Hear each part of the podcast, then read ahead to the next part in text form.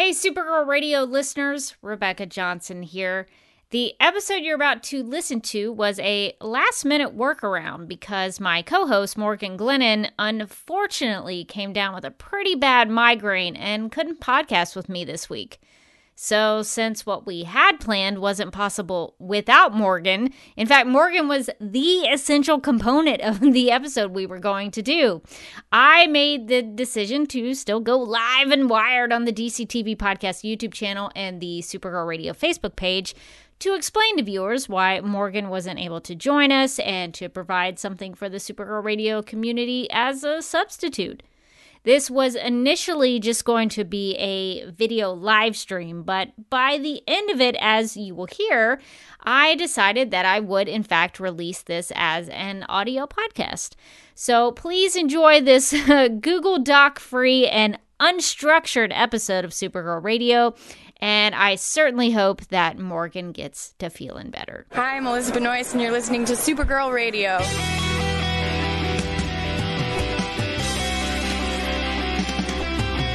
McGurk! I love Not typing. mess with my Google Docs, Meeksy. Supergirl Radio is going live every night of the week. How do you like it? Is being, becoming a human burrito a plus or a minus? I don't know. It does seem snug. I mean, they say you are what you eat. I love that. So I do a podcast called Supergirl Radio, and one of our segments is Lena Luthor Boardroom or Ballroom because really? She looks like a boss in this coat.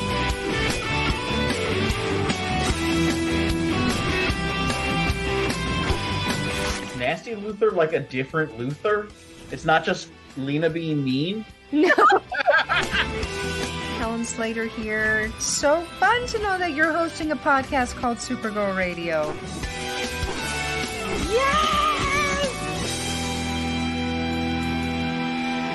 Welcome to a, a, improvised uh, live stream of Supergirl Radio. My name is Rebecca Johnson, and uh, for this stream, uh, this is going to be real loosey goosey. Uh, I just got a word last minute, about 20 minutes, 20, 30 minutes before uh, we were supposed to go live tonight, uh, that I learned that Morgan was not feeling great. Uh, she has a really bad migraine tonight, so we are going to have to res- reschedule our Supergirl Radio Rewind episode of the pilot that we were about to start. So, uh, if y'all would keep Morgan in your prayers. Uh, so that she will feel better. We all hope she gets uh, to feeling better. So uh, the the best way to do that is to get a lot of rest. So uh, we hope Morgan feels better, and uh, we'll we'll figure out another time, maybe this week, to do the Supergirl Radio re- rewind, which is very difficult to say. Uh, and if you guys will indulge me as I uh, fix my background here, it's uh, kind of bothering me. Uh, but I figured we would still go live, or not we, I guess just, uh, well, we, everybody in the chat plus me, that's we, uh, we would still go live and uh, maybe just uh, do a little unboxing here of uh, my season six Blu ray that I just got in the mail today so we can. Uh, all look at this together. I don't know. Uh, let me know in the chat if y'all have gotten your copy. I pre-ordered mine, so I forgot about it when it uh, got to my house, and I was like, "Oh yeah, that's right. I pre-ordered this. It was such a long time ago that I had already forgotten about it." Um, so I'm just gonna kind of take a look and see what's what the uh, packaging looks like and what the discs look like. And uh, then after that, if y'all still want to hang out, maybe I'll, I'll drop a StreamYard link into the uh, chat. And if anybody wants to join me and uh, have a discussion about something, we can do that. Uh, just kind of depends on what y'all want to do. I know Supergirl Radio is not as fun without Morgan around, uh, but uh, we'll we'll still hang out if anybody wants to. So we'll just uh, get started here. And just by the way, this is not this is exclusive just for YouTube and Facebook. I'm not going to drop this in the podcast feed because it's a I'm going without a Google Doc, uh, so I feel uh, very unstructured. So we're not going to put this in the uh, podcast feed. This is just going to be video only. Uh, okay, so I'm just going to start. I'm literally unboxing it and trying to take all this stuff off the uh the, the packaging that they've got on here. All right, so the the front cover is the season six poster, which I'm gonna be honest, I'm not a big fan of it. I I think it's more so looks like uh, maybe something for season five with all the technology and all that. It gives kind of more of a technology vibe to me. Also, it has that weird thing with Supergirl's arms that are like ghostly in the background. It's not my favorite but it is what it is. It's kind of the season six poster.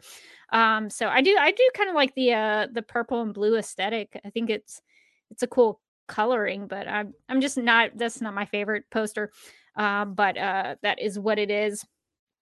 Uh there's a digital code. Uh so I don't know if I'm gonna be using that. Uh because it's already on Netflix. I can get it digitally there, but um, I'm curious what that's about. I'm guess that's I'm guessing that's for another platform if you don't uh, have Netflix. All right, so the uh, unnecessary sleeve, uh, but it is what it is. It's the same thing on the front and the back of the actual uh, case. Uh, I don't know. I guess you know it's uh it's uh, up to you whether you like the sleeve or not. I don't know. Sometimes I'm like, mm, it's not really. Why is that necessary? I don't know. Somebody offer me a, a suggestion is why that's necessary. It's cool looking, but it's unnecessary, really. And I've already dropped it. See, it's completely unnecessary. Uh, all right, so let's see how this thing. Oh, it's broken. Came to me broken, and it's uh, that's great. I'm gonna have to get another one of these things. It's chipped.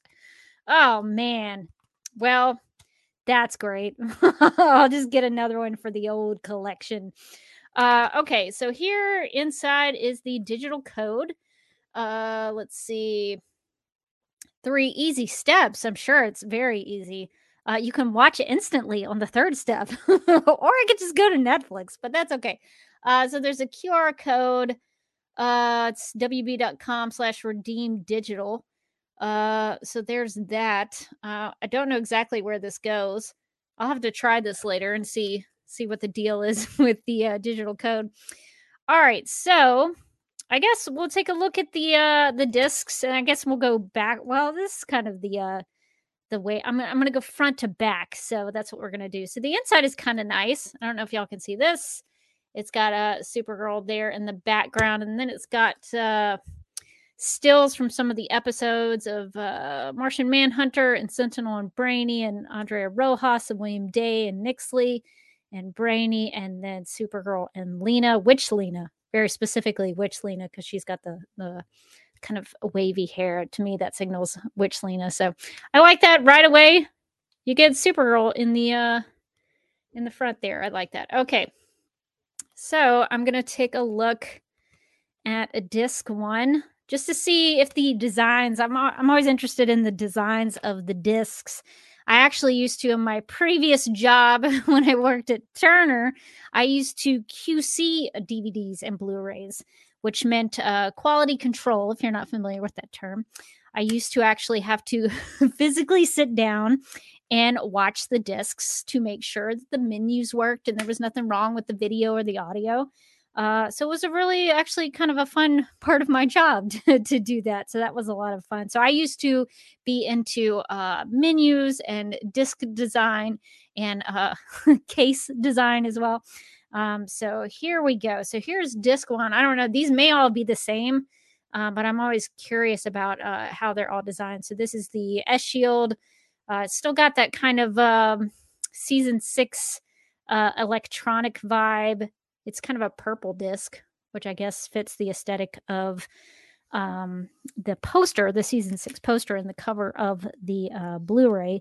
This was actually very difficult to get get, get out. I, I, guess I haven't uh, opened a, a Blu-ray in a long time. It was kind of hard for me to pull the disc out. So it does look. Uh, this is a little disappointing for me. This is uh, they're going to be all the same. They are all the same. And oh my gosh, disc two. Why won't it come out? okay. So disc two, same thing, just says disc two on it. And uh, since these have proven to be uh, enormously challenging for me to get out, I'm just going to show everybody. Uh, so disc three, same thing. I really wish they would have uh, mixed it up a little bit. Disc four, same thing. I remember back in the day, uh, this is a while ago, back when I used to like Smallville, and uh, I collected the Smallville DVDs, and they would have like each disc would be a different character. So disc one obviously was Clark.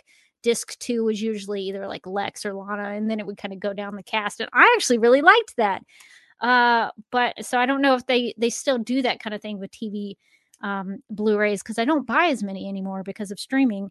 So I'm a little disappointed. I'm going to be honest that there's no, and I'll have to go back and look at my other Supergirl Blu-rays to see if they did something similar to this to season six. Maybe it's been consistent the whole time that they've had the same design for each disc. I'll have to go back and look at that. So I'll try not to be too judgy. Maybe they're doing this for consistency's sake. If they're all like this, then that's okay. But I, I know. I kind of, if it was me, I'd probably put a little something different on each disc just to make it um stand out. Because if you're like thumbing through the discs, it's it's kind of hard to see which one is which because they're basically the same design. Anyway, that's my ranting about the uh, disc design choice. Uh, so here's the back cover um, showing some things here. So it tells uh, everything about the discs. Uh, disc one has the first five episodes, and it has a special tribute, a special feature, a tribute, uh, farewell tribute to Supergirl, which I assume is the thing from DC Fandom that we've talked about on Supergirl Radio before. Disc two has Prom Again, Fear Not, with some deleted scenes. Uh, welcome back, Kara, Dreamweaver, Still I Rise, and then some deleted scenes from that. Disc three has Mxy in the Middle, Blind Spots, some deleted scenes for Blind Spots, The Gauntlet, deleted scene from The Gauntlet. There's a lot of deleted scenes from season six. Uh, uh, Disc three also has Magical Thinking, Hope for Tomorrow with some deleted scenes. Disc four has uh, Nightmare National City with some deleted scenes. Uh, the 17th episode is, a ble- I believe, a thing called Love, and then Truth or Consequences, deleted scenes. The Last Gauntlet, deleted scenes. Kara, deleted scenes. Uh, so quite quite a bit deleted on here, and it looks like uh, uh, below this has uh, pictures of William Dey, Dreamer, Guardian, Sentinel, Supergirl, and then Brainy and Nia, or Brainy and Dreamer. I'm still dropping parts of this case all over me. Ah! I think I got this from Amazon. Come on, Amazon, do better. All right, so so I'm getting to the back of this uh, case here, and it says the soaring final season, and I really I like this picture of Supergirl. Could why couldn't this have been the cover of the disc? I would have been into that. Although I don't I don't know if I approve of Supergirl's guard stance you kind of i don't know i took a couple of kickboxing classes a long time ago and your guard has to be kind of up here so you're protecting your face. So i'm always like eh, i don't know it's not like i'm a boxing expert so i really probably shouldn't say anything. Uh, but the back says after defeating leviathan i I guess that's what they did. Uh, Supergirl learns that Lex Luthor used obsidian to rewire the human mind. Now, half the world has pledged undying allegiance to the evil industrialist, while the other half faces certain death. They're talking about this like this is a big portion of the season. this is like the first episode uh, when they had to wrap up all that Leviathan stuff from season five. And that's a, a good chunk of that's like two sentences it's like almost half of this little paragraph. There's a way to defeat him, but victory will banish Kara to the Phantom Zone, and it has Kara bolded and the Phantom Zone bolded. I guess all of like the characters, Leviathan's bolded, Lex Luthor's bolded, Supergirl's bolded, Obsidian is bolded. There, she will encounter one of her fiercest rivals, the ruthless imp Nyxly in bold, who is on a quest to find seven magical totems that will set her on a path to world domination. The danger intensifies, uh, intensifies, intensifies? No, intensifies. That is the word. When she teams up with Lex, can the Super Friends, uh, in bold, uh, and also Super Friends is one word, which is interesting to me. Super Friends, no space, no capital F, I've always been Super Friends, like the TV show, but this is Super Friends, all one word. Uh, can the Super Friends stop them? Prepare for a season of unexpected twists as the final 20 episodes reveal the Girl of Steel's fate. And Girl of Steel is in bold if you uh, care about that consistency and that kind of thing. And on the back, it also mentions uh, special features, a farewell tribute to Supergirl, and some deleted scenes. So that's kind of what the back has on there. So that's kind of uh kind of the disc. I mean the uh, the spine is pretty cool. Uh it says Supergirl the sixth and final season. Um so looks good there. Everything lines up looking good.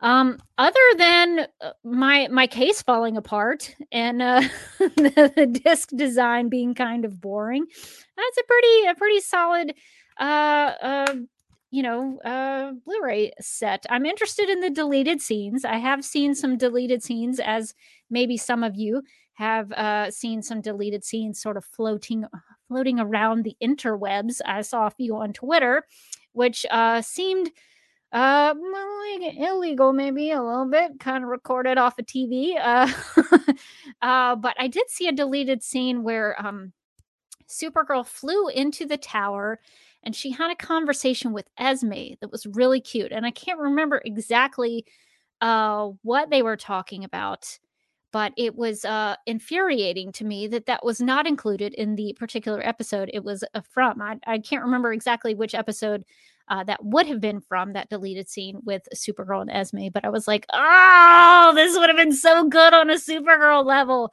Um, and especially getting to see more of Aunt Kara with little Esme would have been great. So, uh, so I hope to see more deleted scenes that uh, are of the same uh, situation, even though it will probably make me very upset that they're not included in the episode.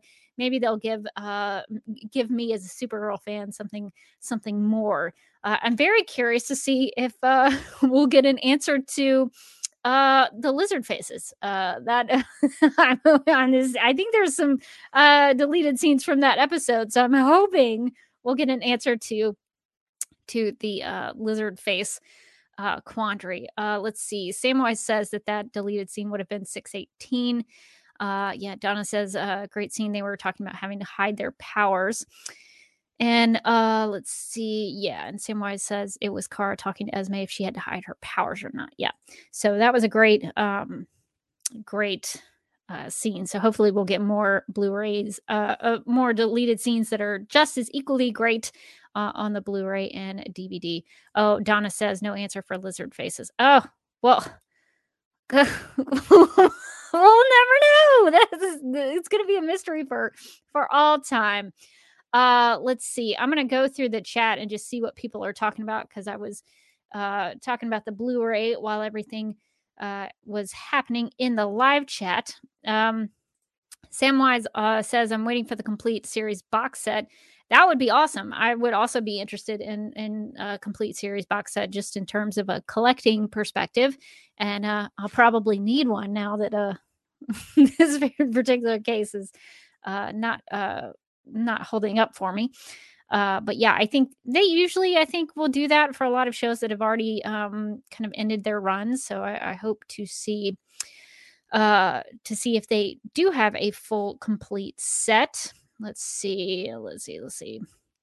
Yeah, uh, Nicole, this is really tough for me to. Uh, it's truly live and wired. I'm not. I did not have time to sort of, per, uh, you know, um, prepare a Google Doc. I had prepared one for Supergirl Radio uh, Rewind for the pilot, but not for this impromptu, improvised live stream of the unboxing. Uh, let's see.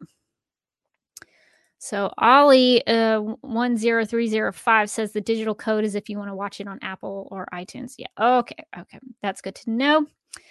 Uh, let's see who else is in the chat. Let's see. Uh, yeah, Miss Fiction Fanatic says at least you have proof it was broken when you opened it. That's a good point. Maybe maybe I can uh, contact Amazon and be like, "Hey, watch this video. this, is a this is a broken, and I have proof." So uh, I'll I'll see if I can maybe get them to send me a new one. Uh, you are all witnesses, so thank you for uh, witnessing that. Uh, Nicole says product came damaged references YouTube link. Uh, that's a great idea. Thank you everyone for uh, inspiring and encouraging me uh, to maybe get Amazon to uh, send me a new version of this. Uh, let's see. Okay, Donna says in the series Blu-ray set, each season disc is a different color. Okay, yeah, I'm gonna have to go back and look at my other season disc. Uh, now I'm kind of curious about that consistency. uh, people are talking about all the, the the things being broken. Mark says I keep forgetting to break my Citizen Kane disc so I can get it replaced. Uh, that's funny. Uh, let's see. Oh, Donna says uh, it's actually more content than what the DC fandom aired. So maybe it's a longer version of the tribute, is what Donna is saying. Uh, okay, let's see. All right, so Claudia has a question. When you say with deleted scenes, does that mean the deleted scenes are edited into the episode or just clips at the end of the episode or disc? Uh, it's a good question. Um, I think normally what they do, I, I can't speak to what's um on these discs because I haven't actually watched the discs yet. I just opened up the case.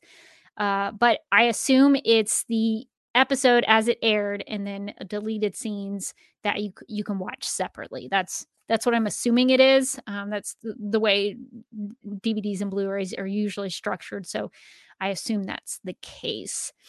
Uh, let's see. Uh, Nicole is uh, justifying Kara's uh, stance with her her guard up, saying Kara's face is invulnerable, so she, she doesn't have to care about her stance. That's a really great point. Why does she even put up her guard anyway? I don't. Uh, okay, now I'm now I'm very confused. she can Supergirl can stop bullets with her eyeballs, but she puts up her puts up her her dukes. Uh, let's see. Uh, Hagel Blast makes the same point. She's invulnerable. Can she she can take a punch to the face better than a human could. Good point. Uh, let's see. Oh, Nicole also makes a good point about the Super Friends being uh, uh, spelled out a different way than I would have thought. That maybe uh, Super Friends, the TV show, is trademarked and they can't write it that way. That's a good, that's a good that's a good uh, point. That's probably the case. Uh, let's see. Hagelblast also says, I want to see the deleted scenes from the pilot uh, to mention tonight's original topic that weren't on the season one Blu ray set. That's a good idea. I had not uh, initially done that. I was just going to rewatch the pilot episode as it aired, as it is on Netflix. Uh, but maybe I'll go back and re uh, before we actually. I don't. I don't know when we're going to reschedule Supergirl Radio Rewind. I'm going to wait until Morgan feels better and then we'll decide on a, a another time. I, I just for now I put it I put the live stream on Thursday, but we we may not do Thursday, maybe another time, but uh just to have it rescheduled, I had it for Thursday. So uh we'll let everybody know when we're going to reschedule, but uh but that's a good uh idea that maybe I'll revisit the uh deleted scenes from the pilot if they have some. I can't remember exactly from the Blu-ray, but I'll have to go back and see if I can revisit those before cuz really really Supergirl Radio Rewind, the the point of it is to get Morgan's thoughts. Y'all have already heard my thoughts about the pilot. So I really I really wanted to just be me interviewing Morgan to find out what she has to say about it. Uh, but it, I, it was interesting to rewatch it. There's definitely some some things that I was like, oh, oh, okay. Well, that's that's not how it turned out. you know, there's a lot of things that changed. Um, but it it was it, it's always interesting to go back and rewatch the show in season one to see how different it was. Uh, let's see if there's any other comments. Yeah, Ollie, uh, we uh, so Mark, one of our listeners, one of our great uh, listeners and contributors to Supergirl Radio, um, he uh found out what J'onn's secret was, and we'll have to we'll have to reveal it in an episode of Supergirl Radio sometime in the future. So maybe that'll be something that we uh we do is a special episode about J'onn's shocking secret. I'm gonna have to dig up that episode description uh, to remember exactly how they they worded it, but it was something akin to that. Uh, oh, uh, and Dan, uh, Donna also says I stand corrected. The discs in the complete series set are either red, blue, or purple. I guess that makes sense. Uh, and Donna also says there are no deleted scenes for the pilot in the complete series Blu-ray. Okay, thank you for checking on that. Um, I, I was gonna have to go back and look, uh, so that's good to know. All right. Um, well, what I thought I might do, uh, since after we've uh kind of just gone through the unboxing, uh, because uh, I may I may stay on for a little bit, and if y'all would like to join me, you don't have to, but if anybody wants to, uh, I'm going to put a StreamYard link into the uh, the chat here, and if anybody wants to hop on and just talk about anything Supergirl related, uh, come on and we'll we'll talk about it and and uh, we'll have a discussion about something. So if there's anything that you want to uh, join me and uh, discuss, feel free to click on the link and hop on to StreamYard. I think that went through in the chat. Uh, let's see, that should be right. Um, so uh, I was just going to mention a few things, possibly, if I can dig up the the uh, tweet about it because I did register for it. So I'm, I'm going to try to check it out. I think on Thursday. All right. So here is the the link here. So I'm going to share my screen real quick. Uh, let's see. So I was going to maybe mention this on the news section, although if I can get the thing to come up. Uh, but since uh, since we're not really doing the news, as it were, I guess I could in a in a uh, formal fashion for Supergirl Radio. Uh, there is uh, a, an event, a virtual event that's going on between Jo Whittemore, who wrote a series, a trilogy of Supergirl, the TV show related books. Uh, it was kind of set in the world of the Supergirl universe. So there are three books that Jo Whittemore wrote. We did interview Jo Whittemore. So if you want to go back into the Supergirl radio archives, you can listen to our talk with Jo Whittemore. We actually talk, uh, taught her about Snapper Carr. so if uh, you want to listen to that, you can do that. But uh, Jo Whittemore is teaming up with Melissa Benoist. Uh, this Thursday, if you happen to catch it, uh, this Thursday, which I think is March 10th, uh, they are doing a free virtual event and people are invited. She's going to be talking with uh, Melissa Benoist about Haven's Secret and their love of libraries. So this is going to be put on by the uh, School Library Journal, which is the lar- according to their Twitter bio, the largest reviewer of kids and young adult content from books to digital. So this is going to be a free virtual event Thursday, March 10th, 2022. Uh, they are the closing keynote conversation. So they're probably going to talk about maybe some Supergirl stuff, maybe some books, maybe some libraries. Uh, I don't know. The uh, the registration uh, form uh, seemed like they were looking for library people. so uh, so I don't know if they're gonna, you know, uh, if you don't fill cer- things out a certain way, I don't know if people will um, if they'll uh, drive you away or not. But uh, they, uh, I, I did register, so we'll we'll see how that works out. So I just kind of wanted to check it out and see what it was and see what it was was about. So if you're interested in that, uh, there is a registration uh, link for that. I will actually drop that in the Streamyard chat. And if you want to, uh, so that should go in there. That um, that Twitter link. I'll also link the um, the link uh, to the actual registration page into the chat as well. Let's see. Uh, there's a question. Let's see. Let's see. Samwise has a question really quickly before I continue on. Let's see. Uh, Samwise says, I have a question. I can't do the stream link, but I wanted to ask about how you feel about uh, the CW Supergirl basically being Superman and not actually Supergirl.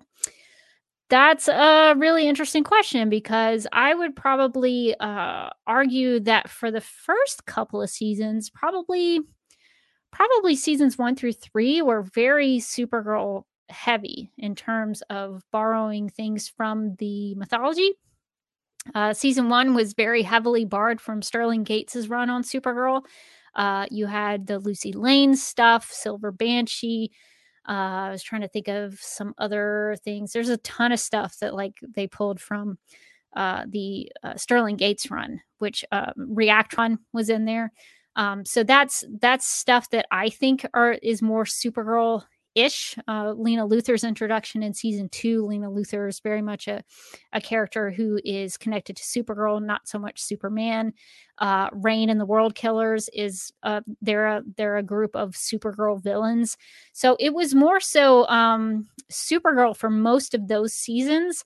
I think season four, you could probably argue, would have been more Superman heavy because it was uh, pulling from Superman Red Sun uh, that was very much a Superman comic book. Also, The Elite was very much a Superman villain. So I would say Su- Supergirl season four would have been more Superman heavy. Season five was just kind of. I don't know where that was going with Leviathan. That was that seemed to be more tying into the comics at the time. There was a Leviathan run in the comics, so I think that was just supposed to try to tie into the comics. And season six, I I don't know, it just wasn't very very much uh, focused on Supergirl for the most part. So I yeah I know some people argue that with uh, with uh, the use of Superman villains like um, Parasite and Metallo those kinds of villains. But I think uh, at the height of the the Supergirl TV series, I think it was tr- really trying. I think especially in season 1, I think it was really trying to lean into Supergirl and try to make her the the focus and make her a, a real character that would separate her outside of the Superman mythology, and that's why I like those seasons so much. Is because it uh, a lot of the things that you, uh, that I've read from the Supergirl comics showed up on the screen, and that was a lot of fun. I mean, even Streaky was there, the Legion of Superheroes, which uh, you know, Superman and Superboy have had a lot of Legion of Superheroes. Um, connections, but Supergirl has too. There's a whole series of comics, uh, Legion, uh, Supergirl and the Legion of Superheroes. So uh, I think it's uh, written by Mark Waid. So those are actually pretty good if you're interested in the Legion and uh, their uh, interaction with Supergirl. And also in the Silver Age, Supergirl joins the Legion of Superheroes. She's a Legionnaire. So it was really fun for them uh, to see them come on. So there, there are a lot of things about the show that actually made it more Supergirl in the long run. Uh, but sometimes I think it's it's difficult because I think by by the end of the show, I think it it felt like the show was uninterested in Supergirl anymore, and so I think that's that's the more disheartening thing. Not so much that it was borrowing things from Superman because they're in that same universe, but the the more disappointing thing for me was that it just didn't seem like they uh, were as interested in Supergirl as a character anymore. So I hope that answers your question hopefully that uh, kind of got some kind of answer in there. Uh, let's see.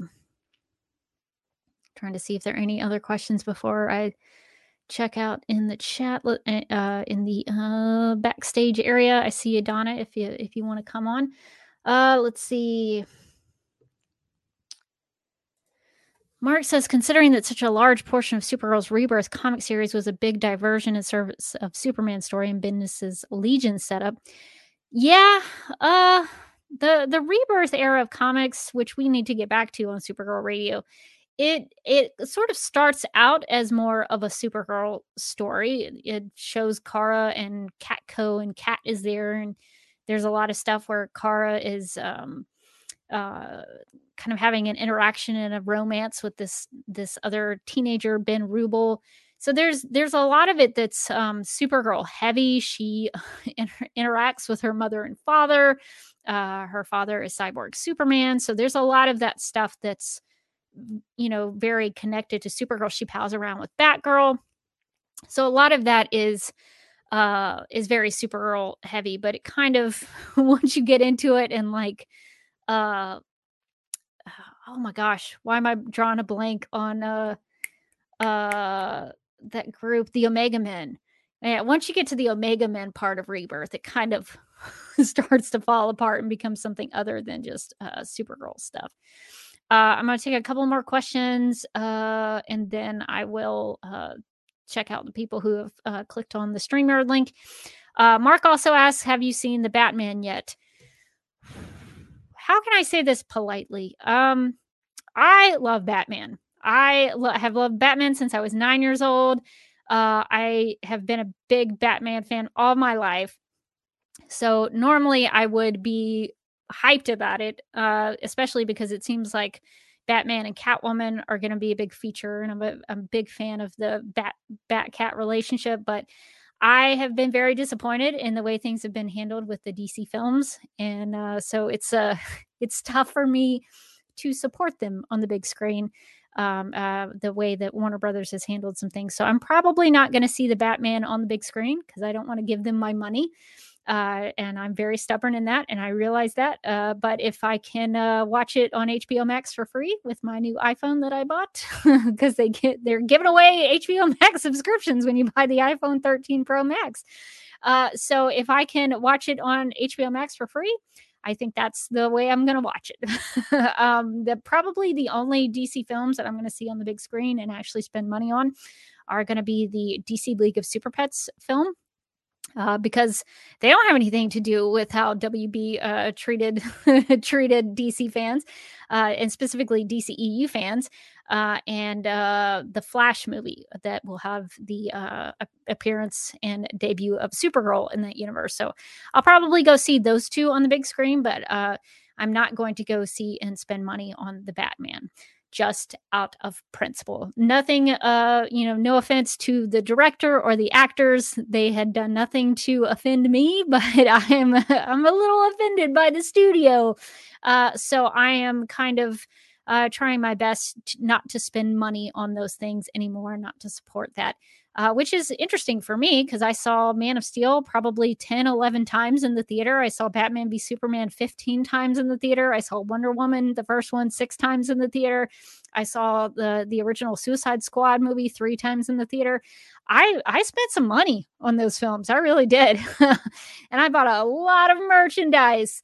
Uh, and so for me not to see one of these films at least one time on the big screen, uh, I hope that uh, it, it's not going to make a dent in any of their uh, box office revenue, but I'm taking a personal stand. Uh, so I hope that's a uh, an answer to your question. I'm sure that is uh, very long-winded and something you may not even needed to have known. Uh, you could have just uh, been okay with a no to that question. So sorry for the long-winded answer. Uh, okay. Oh, one more question from the chat, just real quick.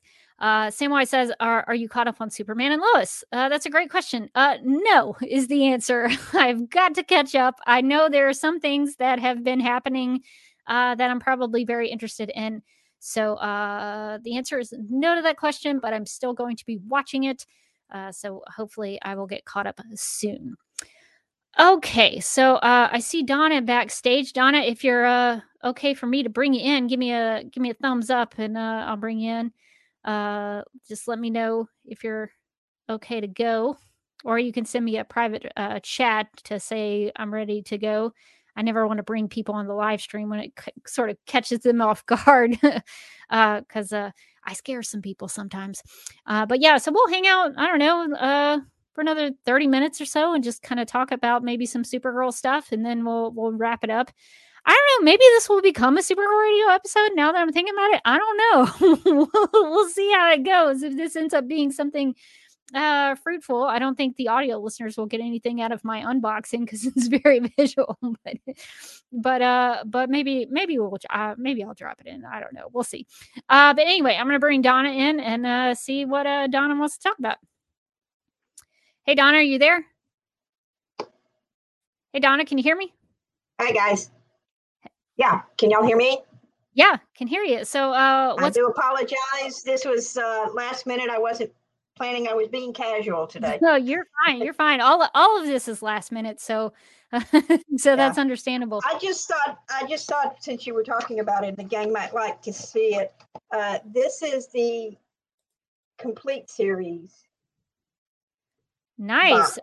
So I like that a lot better with the uh the.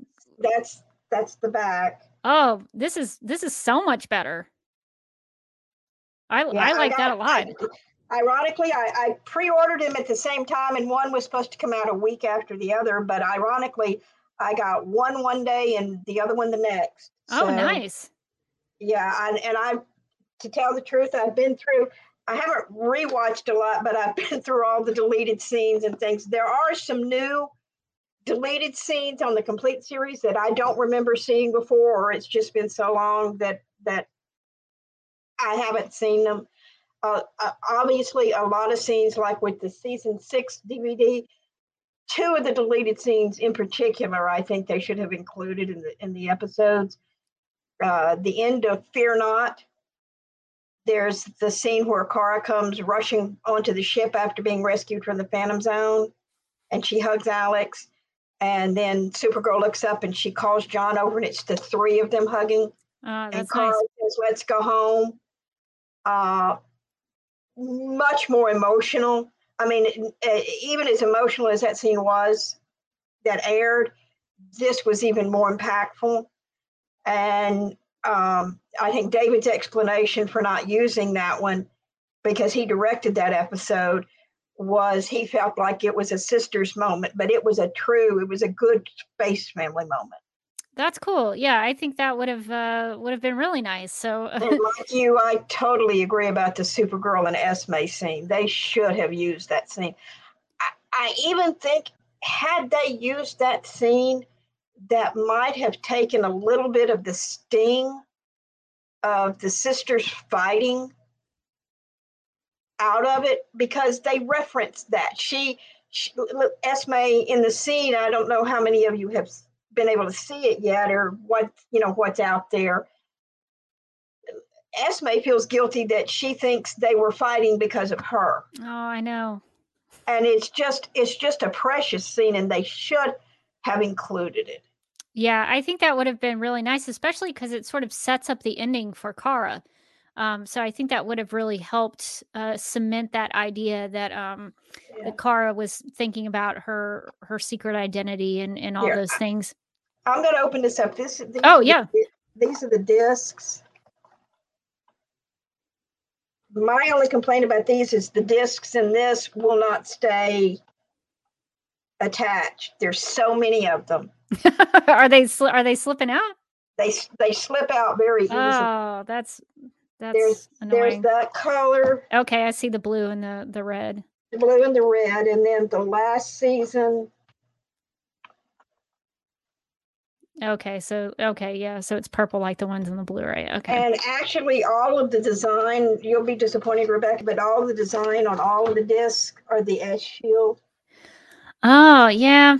I mean, It's they, they kind of have different backgrounds, but it's basically the S shield with with just either the solid red. The red looks like it's textured, uh, like on her suit, and then the blue ones kind of have little scenes or something in the background. oh, okay. But um, yeah, the the uh, the DC fandom, the farewell to Supergirl. There's a lot of extra content. A lot of more people. Uh, there's more. Uh, Chyler talking about David directing and her directing, and uh, Julie talks about a few things, and um, uh, I think uh, Staz and Melissa talk about singing Africa Oh, cool. you know, and and Jeremy and and um, they go into a little more a little more detail with with some things. So um, it's not a lot of extra content, but there is definitely more than what was at Fandom. Okay, yeah, and they and they can kind of get away with that because they can put more on the disc than uh they probably didn't want to release a, a really long thing for fandom. They probably had to shorten it up. So that makes sense that they would release a, a longer version on the on the discs. So that's good to know. All right, well, I'll have to check that out. I initially wasn't probably going to watch it because I've watched it already a couple of times. So that's good to know that it's it's a different version. Yeah, it's it it is. Um, I, I, what I found odd about the season six DVD, there are no deleted scenes from the first six episodes. Let's see. You are correct. The the first uh, deleted scenes come from Fear Knot. So I guess they were uh, just really happy about the, those first six episodes. No changes. All good to go. Well, uh, it I think it. I think uh, there are going to be some people that were disappointed that was thinking because I think Azie or somebody said that they had filmed the scene where Alex tells Kelly, oh about- yeah. and they were looking for that scene to show up here, and unfortunately, it does not. That's right. I remember them talking about that after that big cl- cl- kerfluffle when everybody was like, "What? What? What just happened?" Uh, I do remember that that uh, that they did talk about that they did shoot something. So that is bizarre. Why would they include that?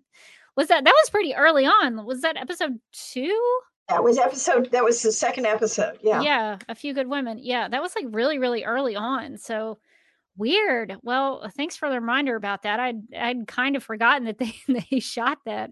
I wouldn't have really mind strange. seeing if there had been any deleted scenes from the episode Chyler directed. Oh yeah, yeah. I think that it would have been really neat to see if they had had more to do with the Midvale episodes. Uh, but uh, I guess maybe maybe sometime in the in the future, like a 10th anniversary episode, or like sometimes they come back out and want to make more money off things, so they re-release like a special 10, 20 anniversary, 20 year anniversary set. So maybe, some, maybe we'll get something later. Yeah, I have some Supergirl radio friends that we Zoom chat together. Cool and we joke that maybe we'll see it in the tell-all movie that'll come out. there would be probably a lot to tell. I, I assume I would watch that tell-all movie for sure. I would be into that. Uh, well, um, while yeah, go, go ahead. ahead.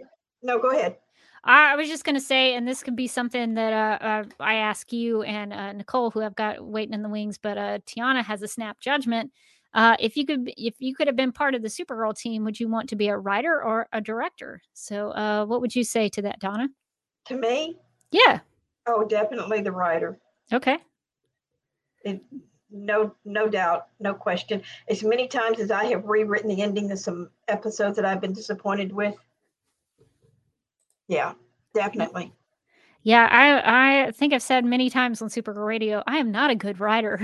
so I would definitely rather be a director, although I wouldn't know what to do with some of the special effects and things like that. But I think I would uh, be more interested in for sure being a director. I think that would be a lot of fun if I if I could have that training that all the actors go through when they become directors. If I could go through the training, maybe I could uh, figure it out and uh, uh, get that. But yeah, I think I would do the directing. Well, um, Donna, is there anything else you want to chat about before I let you no, go? I just I would reiterate I would prefer the writing. I have directed or directed like a play, and cool.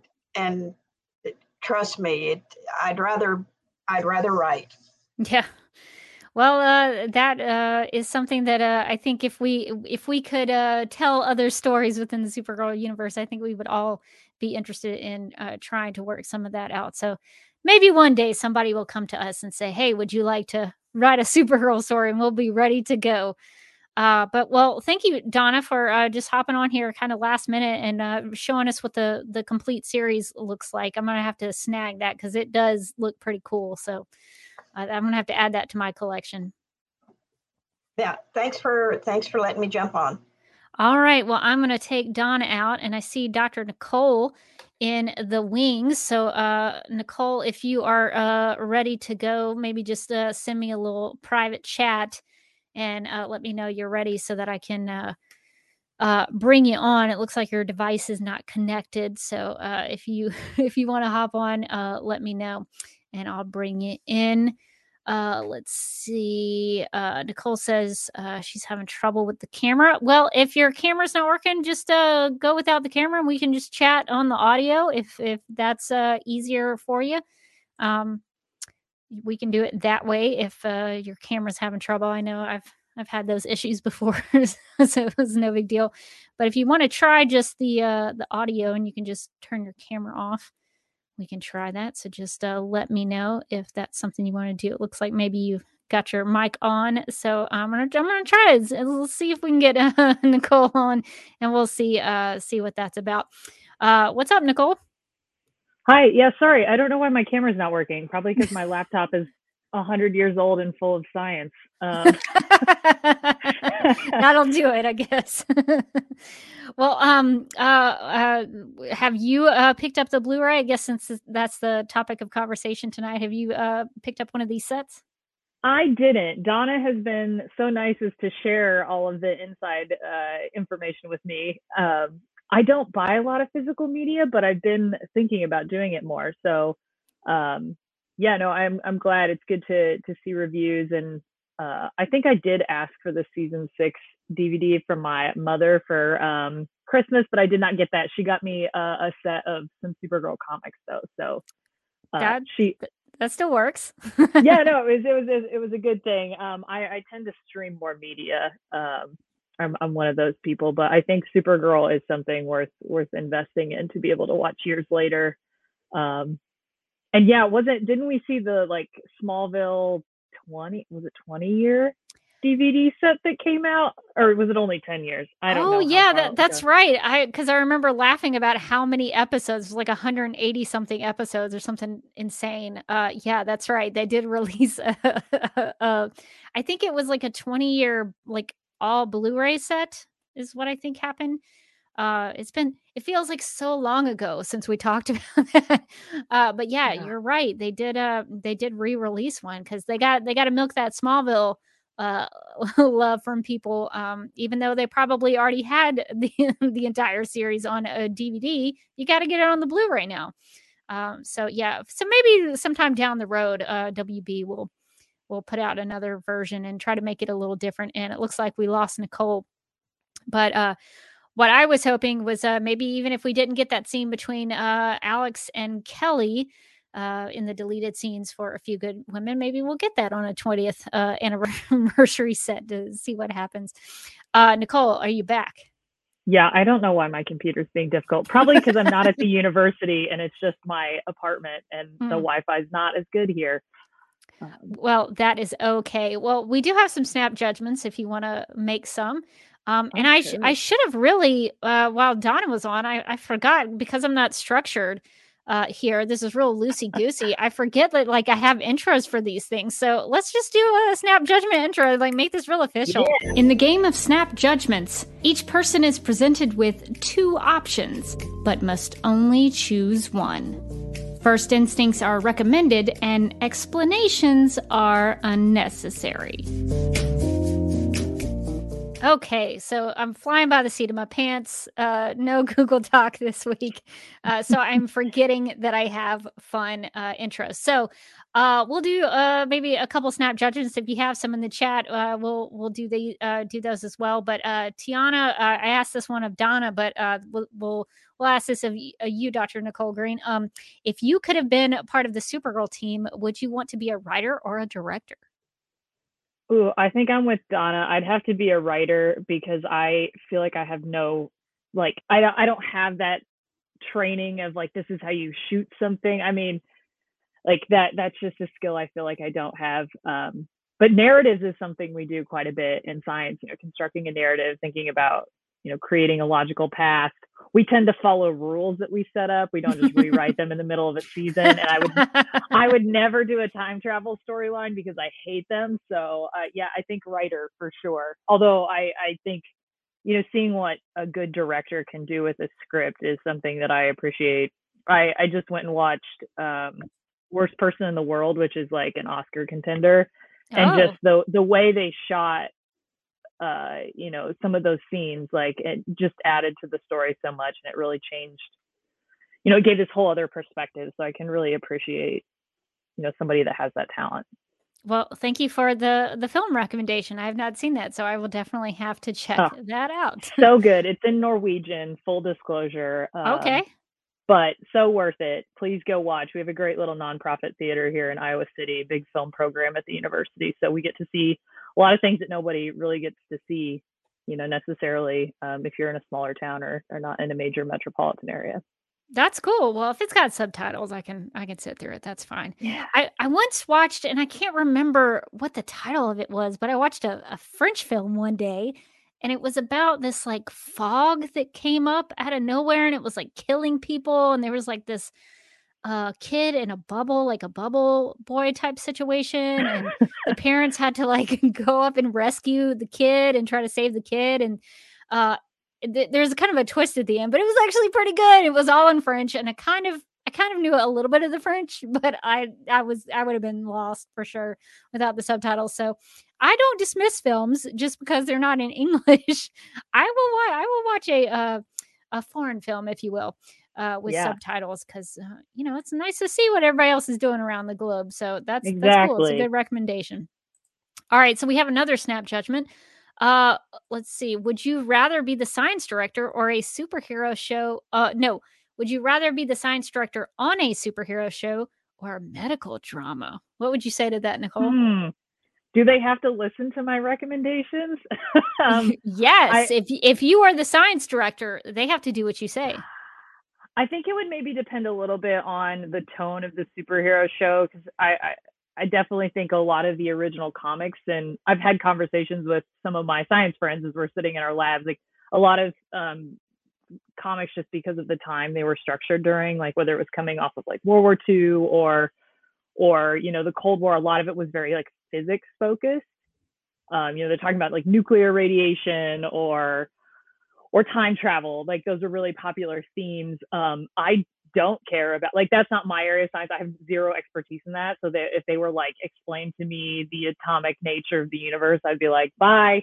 Um, but if they were like, let's really get into like the biology, like some of like Sam's storyline, I've been thinking about more in like season three, that idea of like gene expression and switching mm. off between her Kryptonian programming and and like her human programming, like that kind of stuff I could get into. So if it was a superhero show where we really were digging into like the biology, I would say that. Um, but if not, I think I would have to go with the medical drama, even though like I'm not a practicing clinician, so like it would be really hard for me to do like the diagnostics and sort of clinical practice.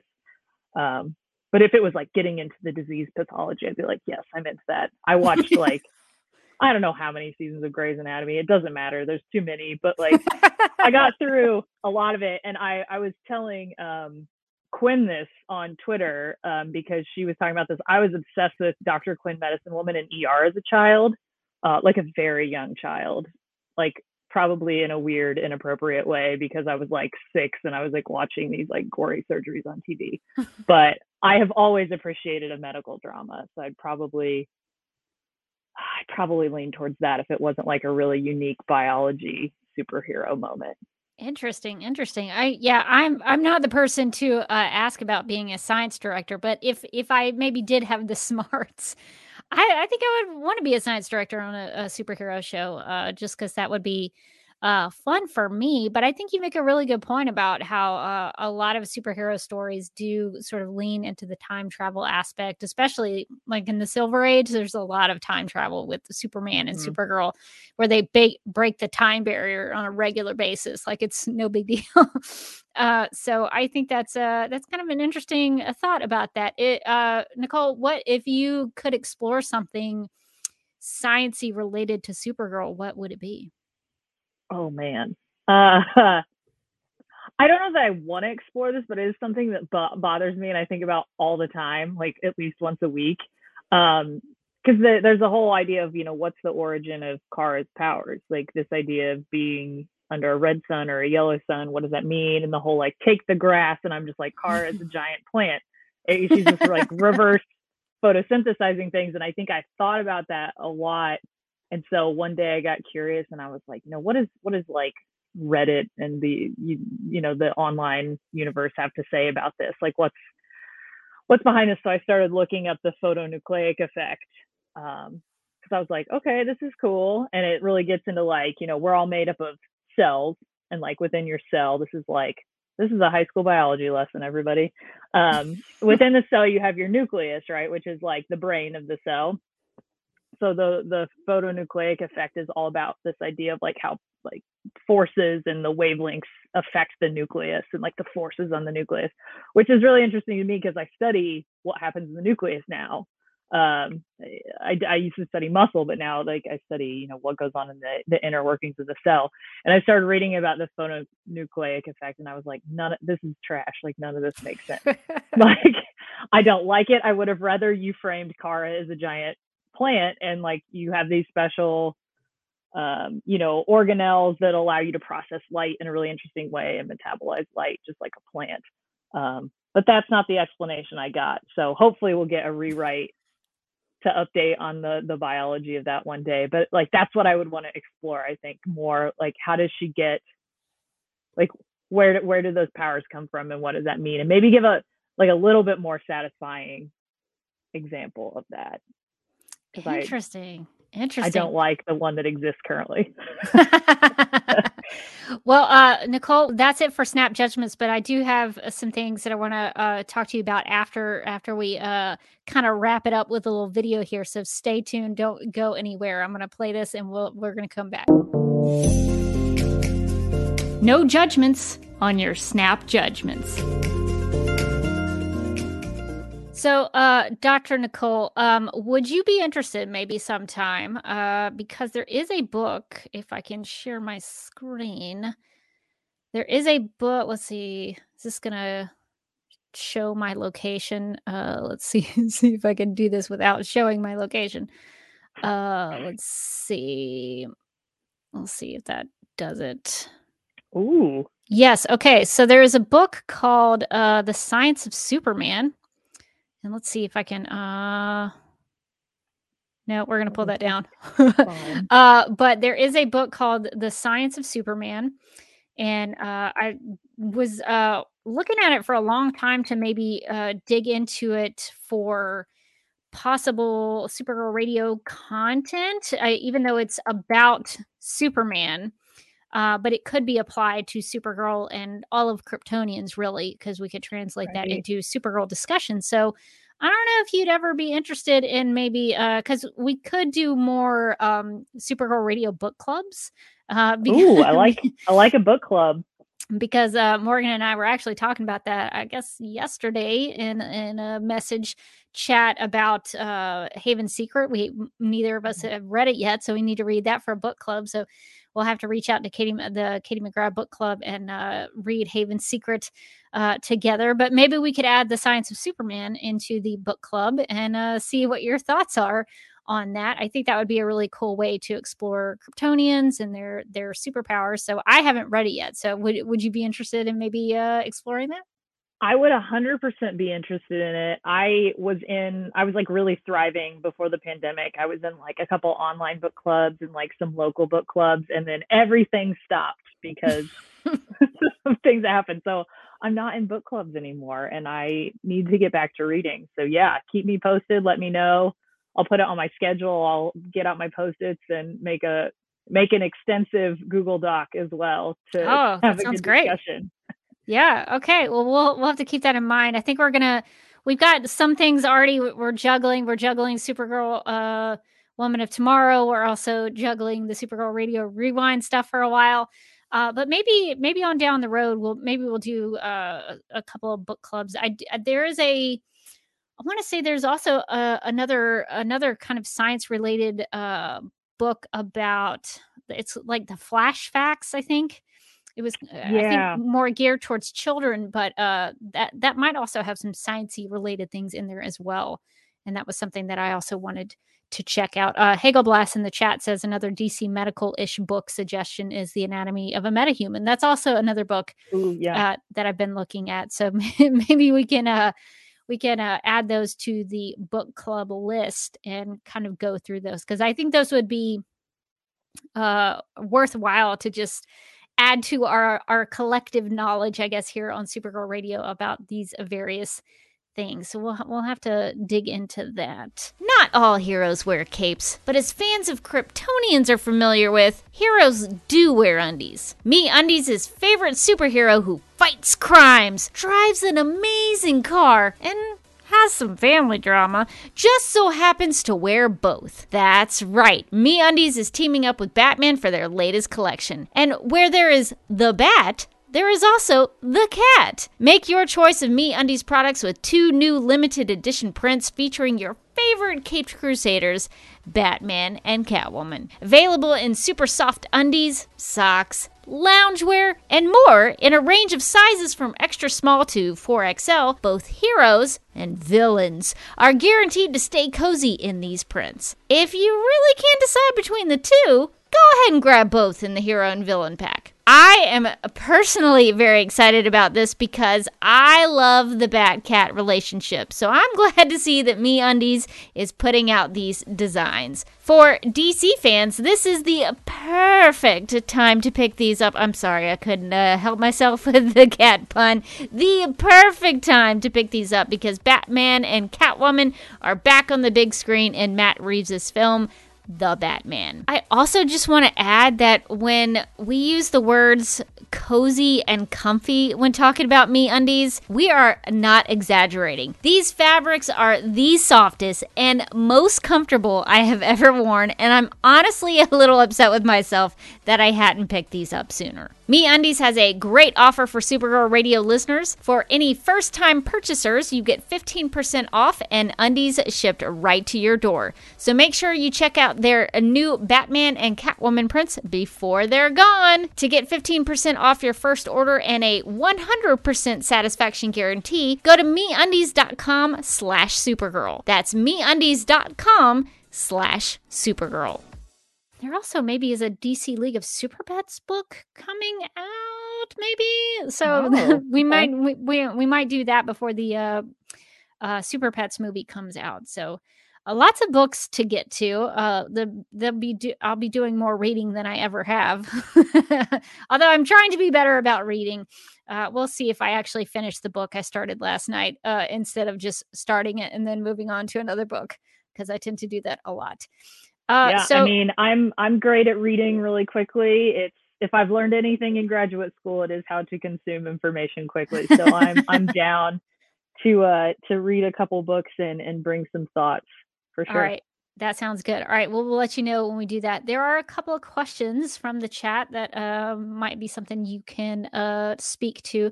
Uh, Donna Yeah. asks uh, Do you think that superhero shows show more respect to women scientists than the medical shows? Hmm. Um, I would say it probably just depends, honestly. Uh, I, I, think something that's common no matter what field of, of science you're in, whether that's more on the clinical side or or you know any field of of science like there's always an issue there's always issues that, that women in particular and anybody from an underrepresented group have to to face unfortunately and i think we're trying to get better but there's still a lot of room to to go. I do think that in the last few years i do appreciate that you know television has tried to be more representative. Um, like we talked about i think briefly it was nice to see on supergirl when we had the episode this, past season that we had a, a woman physicist right? Which um, that you know like physics is traditionally underrepresented in women. Um, so i thought that was like a nice choice of them um, she was a little off the rails but you know like live your life it's fine Um, she, she made some choices. It was you know it's fine you're allowed to make mistakes like men um but and i think medical shows you know we've had a lot of good medical shows with with strong female leads and whether that's you know in a nursing capacity or doctor or a pharmacist like we we see women being you know more and more represented which is always good and i i think that you know there are organizations that are really focused on representation in tv and what that means i i know i had a really good conversation with with Donna and Leslie recently about some of these like female, like strong female science characters that I wasn't as familiar with from, you know, shows from the the 90s and early 2000s that I kind of missed out on that they were recommending me. I was like, yeah, I got to go back and like watch those because I, I love to see that and like the like the Scully effect is something that's been widely researched and shown how that impacts, you know, women going into science now. So I mean, I think it's one of those things like it's not always perfect how women are portrayed in those shows, but like putting women at the forefront of shows in in capacities as scientists and doctors and leaders is always always important. So I love to see it. Yeah, uh, the the doctor that I can think of on TV that uh, I thought was always well representative was uh, a Dr. Juliet Burke on uh, one of my favorite TV shows, maybe my favorite TV show, Lost. Uh, so if you've Ooh, never yes. if you've never Oh. seen Lost, uh, it's a great show and I highly recommend it. And uh, Juliet Burke is one of the great all time female characters on television. So uh, she she is a doctor on that show and uh, has to overcome quite a bit uh, medical wise. So uh, that's that's a doctor that comes to my mind. So I was trying to think of other science like female scientists, but uh, I was kind of drawing more of a blank on the science side. I think they're probably more represented in, I would guess, in the medical side. Yeah. Yeah, no, I, I second your lost recommendation. I recently went back and was watching uh, some of the seasons, and it still still holds up, still great. Um, I know we're not supposed to talk about Marvel here, but like Jemma Simmons, who is a biochemist on Agents of Shield, is is one of Okay. my favorites. Um, I, I really enjoy her. Um, also, like Cosima Niehaus from Orphan Black is like a great. Her her and Delphine on that show, both both great female scientists. Um, yeah, we've had a lot of good examples in the last couple of years. If you start looking around, um, and yeah, I'm sure we'll. I hope we keep getting more, more, more features on on sort of like comic, um, super superhero shows. Yeah, I'm sure there's a ton of them that I've seen, but I'm like drawing a blank on on so many of them. Uh, but yeah, I think uh, I think if we, if we if we kind of went back through a bunch of shows, we'd probably see some. But I, I think there's you know there's there's more stories you could tell with those kinds of characters. So I think that's definitely something in the future uh, if they wanted to do that. Uh, also, let's uh, just take a few other questions if you don't mind, Nicole. Uh, let's Yeah. see. And I and I should say Alex Danvers is a great scientist, and I wish we got to see more of her doing science on the show. Like that's a regret of mine that we didn't see more of her and like Eliza in the lab, um, which I think is is something um, you know season one did more than Yes. than maybe some of the later seasons. So I'm excited to see that. I haven't watched season one as recently, so um, Alex being a scientist and being in the lab is an exciting thing to to look forward to. Yeah, if if we had actually if Morgan had been feeling better and we talked about the pilot, that would be probably something that would come out because Alex is in a lab coat in the pilot. Yes. Uh, so there are some things that happened with her in the lab doing uh sciencey things. Uh, so that was definitely something more season one ish uh, than probably the rest of the series. But uh, yeah, Al- Alex uh, had uh, quite the resume uh, for um, it, but both I think science and possibly some medical stuff. I feel like she did some stuff where she would take care of Kara medically. Uh, so yeah, that's she. I assume she was one of those like really obnoxiously ambitious people that was in like an MD PhD program, or a lot of schools call them. Um, a lot of places call them MSTP programs, which is medical science training programs. So they do both medical school and get a PhD. So they have to go through the process of conducting original research and taking all the classes, and they do that in different ways. Sometimes they book in like your research training up front and then on the back end. But yeah, they all like are in school for a minimum of like seven years and then they go into like doing Oh, the geez. residencies and you know, they're highly specialized to be able to do research with with you know human subjects and to work with people and collect samples and do that in an ethical way, but also think about the um, you know the the research side of it and trying to advance clinical knowledge. So so it is possible. it's definitely possible. I think that's what they were hinting that Alex did, although they didn't like really call her doctor, so it's a little hard to figure out her backstory. but um, she did it in like two years, so guys, it's fine. Um, She's so, like, really, she- uh, really a studious. yeah, she she did it. Um, it's it's fine. We're not going to question that or feel imposter syndrome at all about her doing all that in two years. That is so funny. Uh, yeah, she accomplished quite a bit in a short amount of time.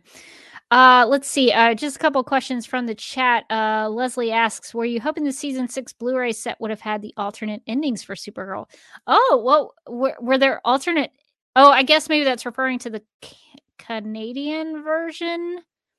I'm guessing because if there's some other alternative uh, endings, I want to know about them. But uh, that may be related to the Canadian uh, version. Uh, Leslie, if you can kind of uh, confirm or clarify that. Um, but I, I would have assumed that they would have put the full extended version on the disc. I haven't seen it yet, so I don't know exactly uh, what the uh, version of the finale looks like. But uh, I would be a little upset if they didn't put the extended version because uh, that should, you know, you've got time on the Blu-ray, so might as well put it on there. Yeah, I Uh, mean, I yeah. I agree. I think full full aired version, the Canadian one is the one we want to see.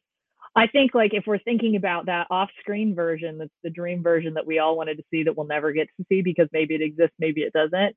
Um, I mean, I know sometimes shows in the past have like I'm thinking uh, How I Met Your Mother, right? They actually filmed a whole very different narrative storyline Mm.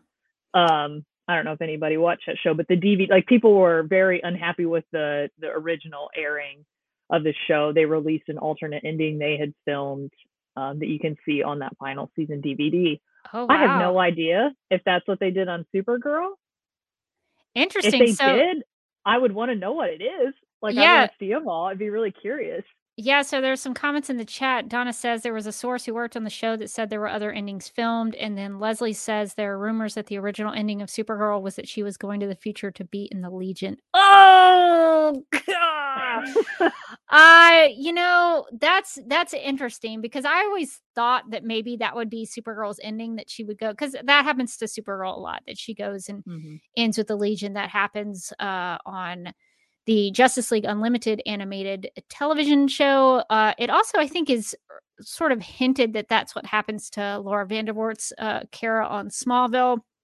Uh, I think, if I remember correctly, she puts on the Legion ring and then kind of disappears.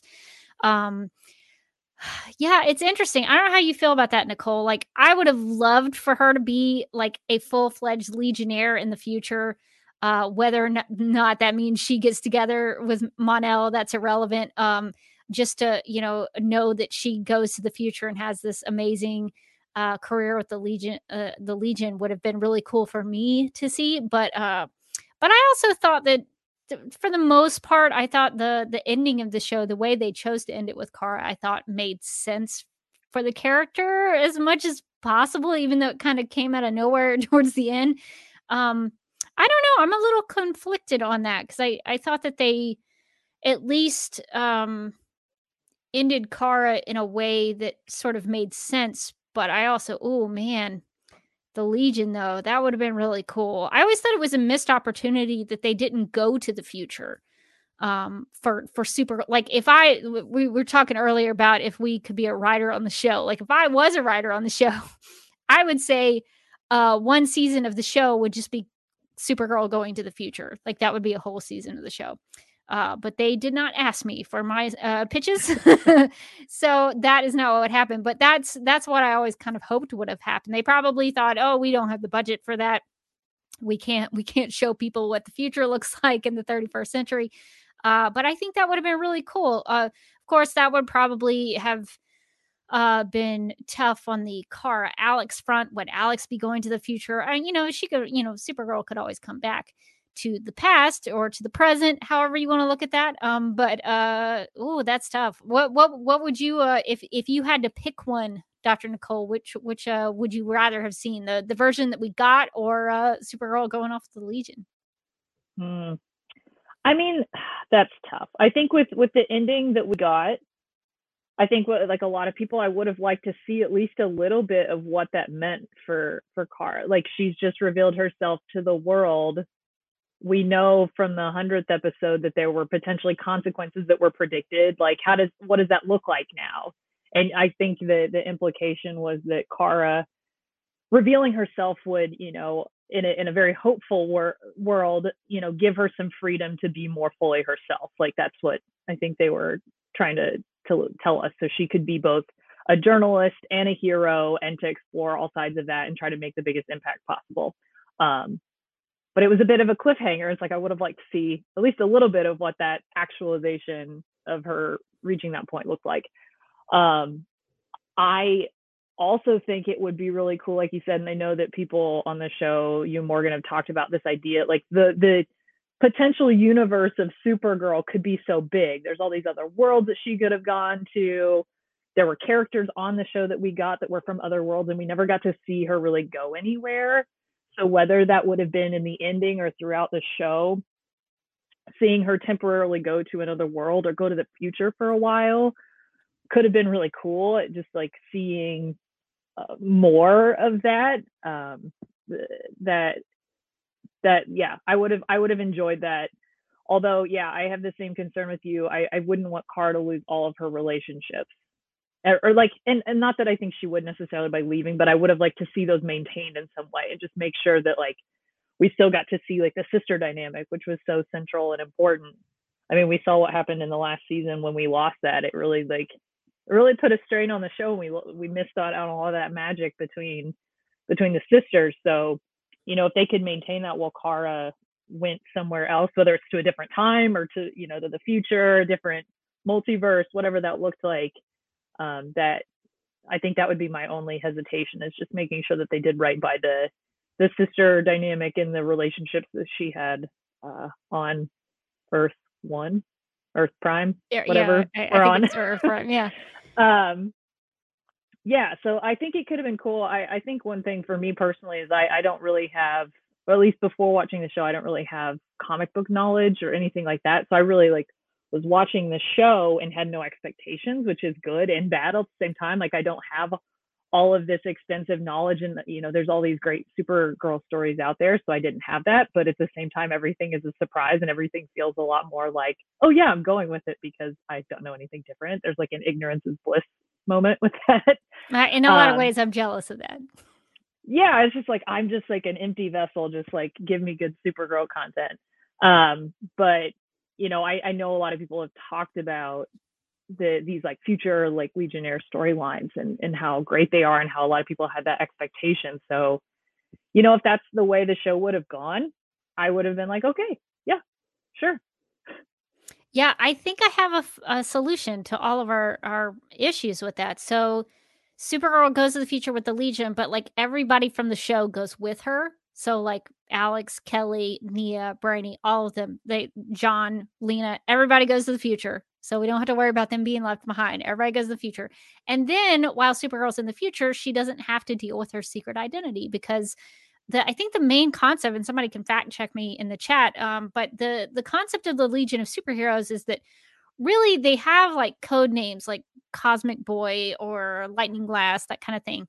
But th- they're more able to be who they are in in the future uh, so mm-hmm. it's mm. not necessarily that they have to have secret identities so so i think you could have maybe used that concept to say oh well supergirl can just you know Kara can just be herself she doesn't have to have uh secret identities in uh, a secret identity in the future so i think maybe you could have i would have gone along with all of that if that's the way they did it but uh but oh man that is juicy to uh to leave uh, to leave maybe something like that on the table. So I, would be curious if they actually shot something. I don't I don't know how that would uh, have gone.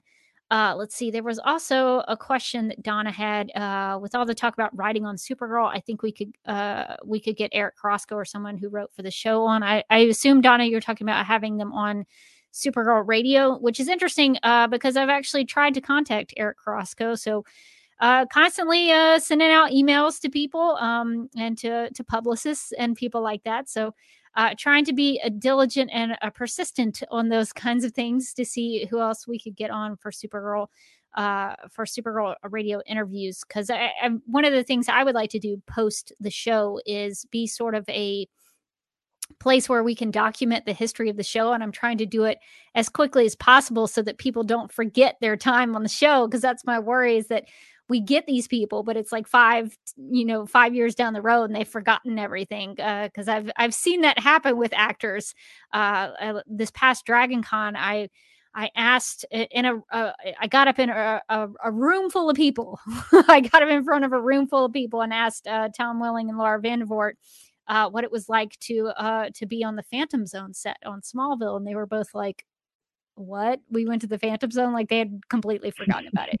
And I was like, really? The Phantom Zone was a big deal in that season. But um, but they had forgotten because it just had been such a long time ago. So I don't want that to happen with the Supergirl cast members or the directors or the writers. So I'm hoping uh, to try to see if we can get uh, more people as soon as, as quickly as possible.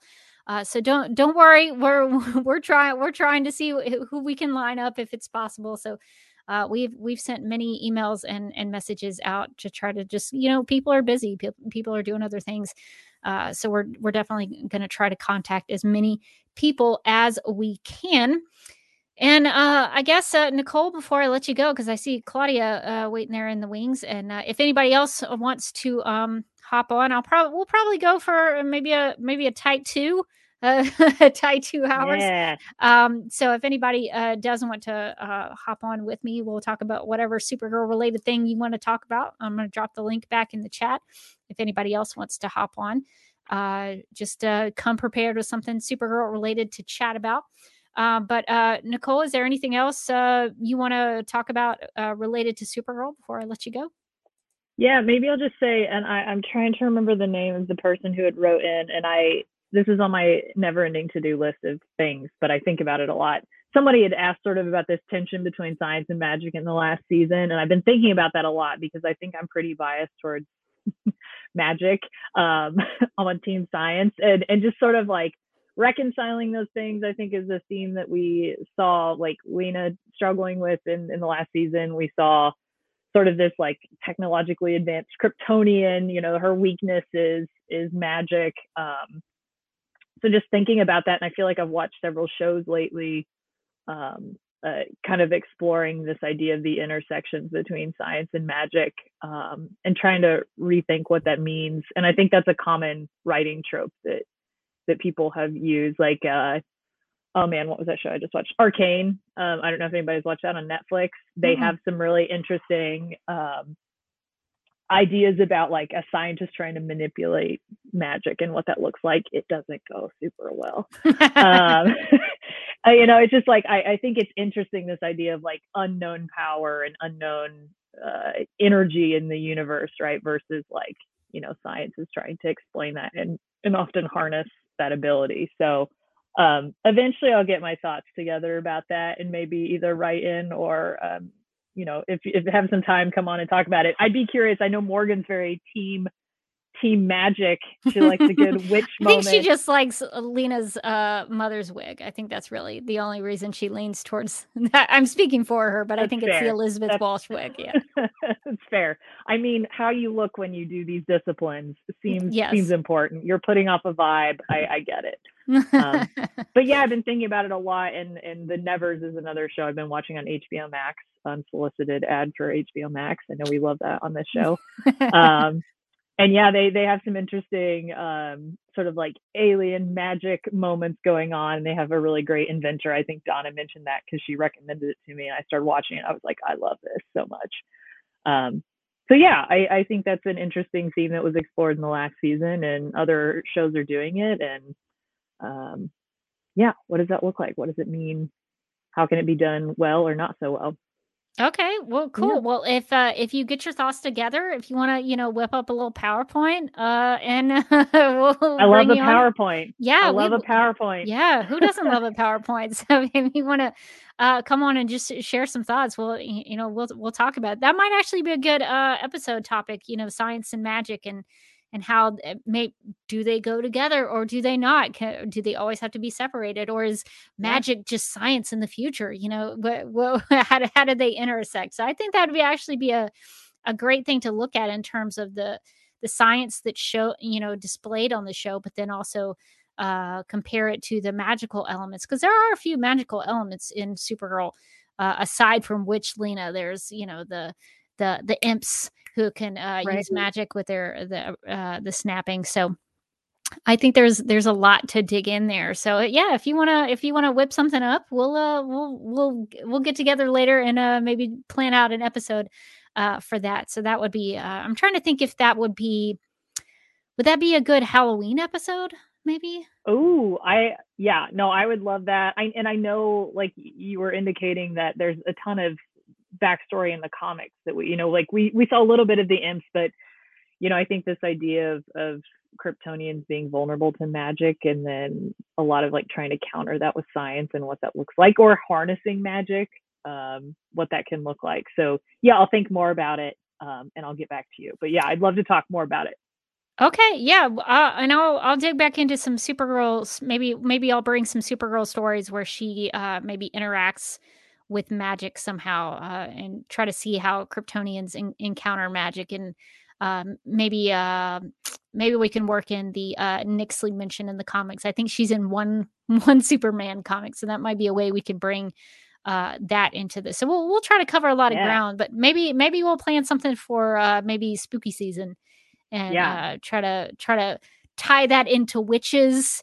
and uh, spooky things related to Halloween. So we'll we'll maybe uh, tentatively put that on the calendar for sometime in October and uh, see if we can make that happen. So that's a that's a really good suggestion, Nicole. So we'll we'll we'll have to see if we can put that on the books. Oh yes, I see. Donna mentioned the Witches of Juru for sure. Um, oh yeah. yes, yes, that's yeah, definitely all that good, all that good content from like season three. Yeah, so there's definitely some witchiness going on with those uh those witches selena. Oh yeah we could talk about supergirl the movie again. Oh yeah there's there's tons of things that we can talk about in terms of uh magic for sure. Good suggestions. All right so that's that's something we'll definitely have to so uh, put keep that in your mind groups, uh, Dr. Nicole, and we'll we'll we'll, uh, we'll workshop uh, that episode out and see see what we can go uh, and and explore with that concept. Well, uh, I might have to kick you out because I see uh, Claudia waiting waiting in the wings. But it was a delight to speak with you again, and uh, we'll have to have you back on. And uh, thanks for joining me here on this impromptu live stream. Uh, where I'm just kind of asking people what they want to talk about. so it's kind of a call-in show, kind of just a, a, a winging it, really, is what we're doing here. So uh, I'm gonna uh, we're gonna say goodbye to you, Dr. Nicole. Do you have any final thoughts before I kick you out? Yeah, no, always a good time. Thanks for everybody that's on here, and yeah, looking forward to see what Claudia has to say. All right. Well, we are going to uh, kick Dr. Nicole out, but I'm also going to just play her little stinger and then uh, we'll wrap up D- Dr. Nicole here. Science! All right. So, uh, uh Claudia, if you are ready, uh, if you can get to the uh, private chat and just say, I'm ready, because I don't see your, your picture. So I'm assuming you have your camera off, which is totally fine. but I want to make sure that I'm not freaking you out. So if you can find the private chat and just let me know when you're ready and I uh, will bring you on so I don't uh, scare you because sometimes I do that when I bring bring people in. So if you can, uh, just send me a private chat and we'll we'll bring you on. Uh, okay, so Claudia says she is ready, so I'm gonna bring Claudia on. Hey, Claudia, how you doing? Hello, can you hear me? Yes, I can hear you loud and clear. So, uh, what is up, and uh, what do you want to uh, chat about? I had no idea that you couldn't hear me. I mean, that you couldn't see me. I'm sorry. Oh but... yeah, no, it's it's it's fine if uh, if your camera's off. We can uh, just chat with the audio. That's totally cool. No, that's cool. That's cool. Hey, um, I I really like that discussion you guys had about you know the the idea of, of sending or, or if, if Kara went to the future. Mm, I thought that yes. was like, you know, it's like that's actually not a bad idea. And possibly even sending, like you say, everybody that she knows with her. And I but then the, the one thought that popped in my head is you can't send Lena. Only because I firmly believe that L Corp is going to be a big part of the technology that's going to be developed in the 31st century or wherever they're at. So you can't send her there because then you'd be sending them back to the Stone Ages. That's true. I, I, think Lena is connected, if I remember correctly, connected to how Mon-El is saved uh, from the uh, Daxamite poisoning. Correct. So uh, yeah, so L Corp is uh, the the brains behind saving. So there is a a a a time quandary yeah, uh, the time paradox there. But you know, I mean, we're we're living in a post-crisis, yeah, world. Well, you know, I mean, it's, and it's not just going to be her; it's going to be whatever descendants that, because you know they're going to be all brainy like she is as well. So yeah, yeah, uh, and and the next generation is probably going to be more intelligent than the next, and so on and so forth. So, uh, so yeah, so we, we we need the Luthors to stay in the in, in the in the present. That's true. I guess technically it was just I can't remember now if they said Lena specifically was the uh, the reason that the uh, Daxamite poisoning was resolved, or if it was just Luthor Corp. It, so, it was it was specifically just L Corp, but oh L, L Corp, yes. B- but it was spec- but in my mind, I'm thinking that's a family run business in the future. That sure, it doesn't, yeah. And so, who whatever children she has or adopts or whatever, that they're gonna continue the legacy and so on and so forth. That's that's how that's the head canon that I have. So she has to stay there. I'm sorry, Lena, but you need to stay there. yeah, Hegel Blast in the chat says uh, they said L Corp uh, develops the cure 200 years from now. So you you could get around that if uh, Lena goes to the future. You could just say that. Well, I don't know, but if Lena goes to the future, how does she, she have children in the past? Right, exactly. She has yeah. children, she's going to have children in the future. So I don't think yeah. it'll be That's that's my opinion. but, yeah, uh, because... I wasn't. I wasn't prepared to t- talk about time paradoxes and break break my brain tonight. But I think I think you're right. I think Lena yes. probably would have to stay in the future in some yeah. capacity. I mean, in the in the past or the present. Yeah, uh, our our, our present, their past. Yes, yeah. yes. Uh, so that's a good point. So there are actually there are just two things that I just wanted to kind of throw out there. It's, it's okay. this thought that I've always had about this show, but also other shows, and you can apply it to any show that you watch. But the thing that pops up to me is their music choice. Like I'm I listen to music all day, every day. That is my thing. Um, not much not that big of a reader per se, but I just listen to music all day. And one of the things I really enjoy about the series, especially when I'm rewatching the series, I really listen to the song choices that they make uh, just throughout the whole episodes. And some of the songs, I, I, I think to myself, that song that was selected for that scene fits so well. It really set a tone, a mood. It was associated with the storyline, whatever the case may be. And then also, um, it, it, sometimes it captures the tone of even the whole season. Um, so that's what I think to myself. Like it's kind of like a chicken and the egg. Like, did they? Did somebody say I want that song in this show in this episode? So we have to write an episode that fits that. It's it's just it amazes me the song choices that they pick. I think some of them are just so fitting, and I really like like to pick somebody's brain. Like, how do you guys do that? Yeah, uh, one of the th- uh, one of the goals that I personally have for Supergirl Radio is to try to get Blake Neely or uh, any of the uh, the the music staff, uh, the because uh, I think there are some people that worked with Blake to pick song choices and also possibly write and comp- compose music as well. so that's one of my goals is to have those more more behind the scenes people because we really liked talking to to Matthew Wilson uh, the property master on the show. And so it'd be really fun to talk more to those people who actually um, uh, did more to really create the show and the way it looked and the way it sounded, as you brought up. Uh, it would be really fun to to uh, speak with more of the production side of things to to get their take on the show and the the universe of the show because they're they're essentially creating it uh, and, and, specifically uh, in this situation uh, through the music and the tone and yeah. uh, the vibe that they're putting out. So that's definitely something on our radar. Uh, but it might also be worth doing a Supergirl radio episode on the music and and just you know not even necessarily with Blake Neely, but maybe we could pick some a few songs from a couple of the seasons, or maybe we could break it down just like uh, season by season and talk about the musical choices. So if you if you would want to be a part of that and sort of develop that episode, uh, since you've already been kind of thinking about it, um, you know, just let us know. Uh, I'll, I'll, leave it to you to maybe uh, work up a pitch for that, and we can uh, we can maybe talk about that because I think that would be something that um, would be worth exploring. Uh, we do have a Supergirl Radio playlist on Spotify, so if you're interested in that, you can. Um, yeah go to supergirlradio.com and on the right side of the page we have a link to that if you want to uh, add that to your library but uh, in that in that uh, spotify playlist uh, are the tracks from the the show i always tried to make sure after every episode aired to add the tracks to that playlist so it's it's really interesting to actually listen to them uh, without the scene just to yeah. listen to the song so yeah. i think that's a that's a really good idea yeah, and, and, and like I say, since I'm always watching an episode of Supergirl just about every day, sometimes two, uh, so I'm redoing the seasons all the time. So I I look at different things every time I rewatch. I I you know I I started just one season, one rewatch. I just really started paying attention to the music, and uh, and and that's what kind of jumped out at me on that one. And go ahead.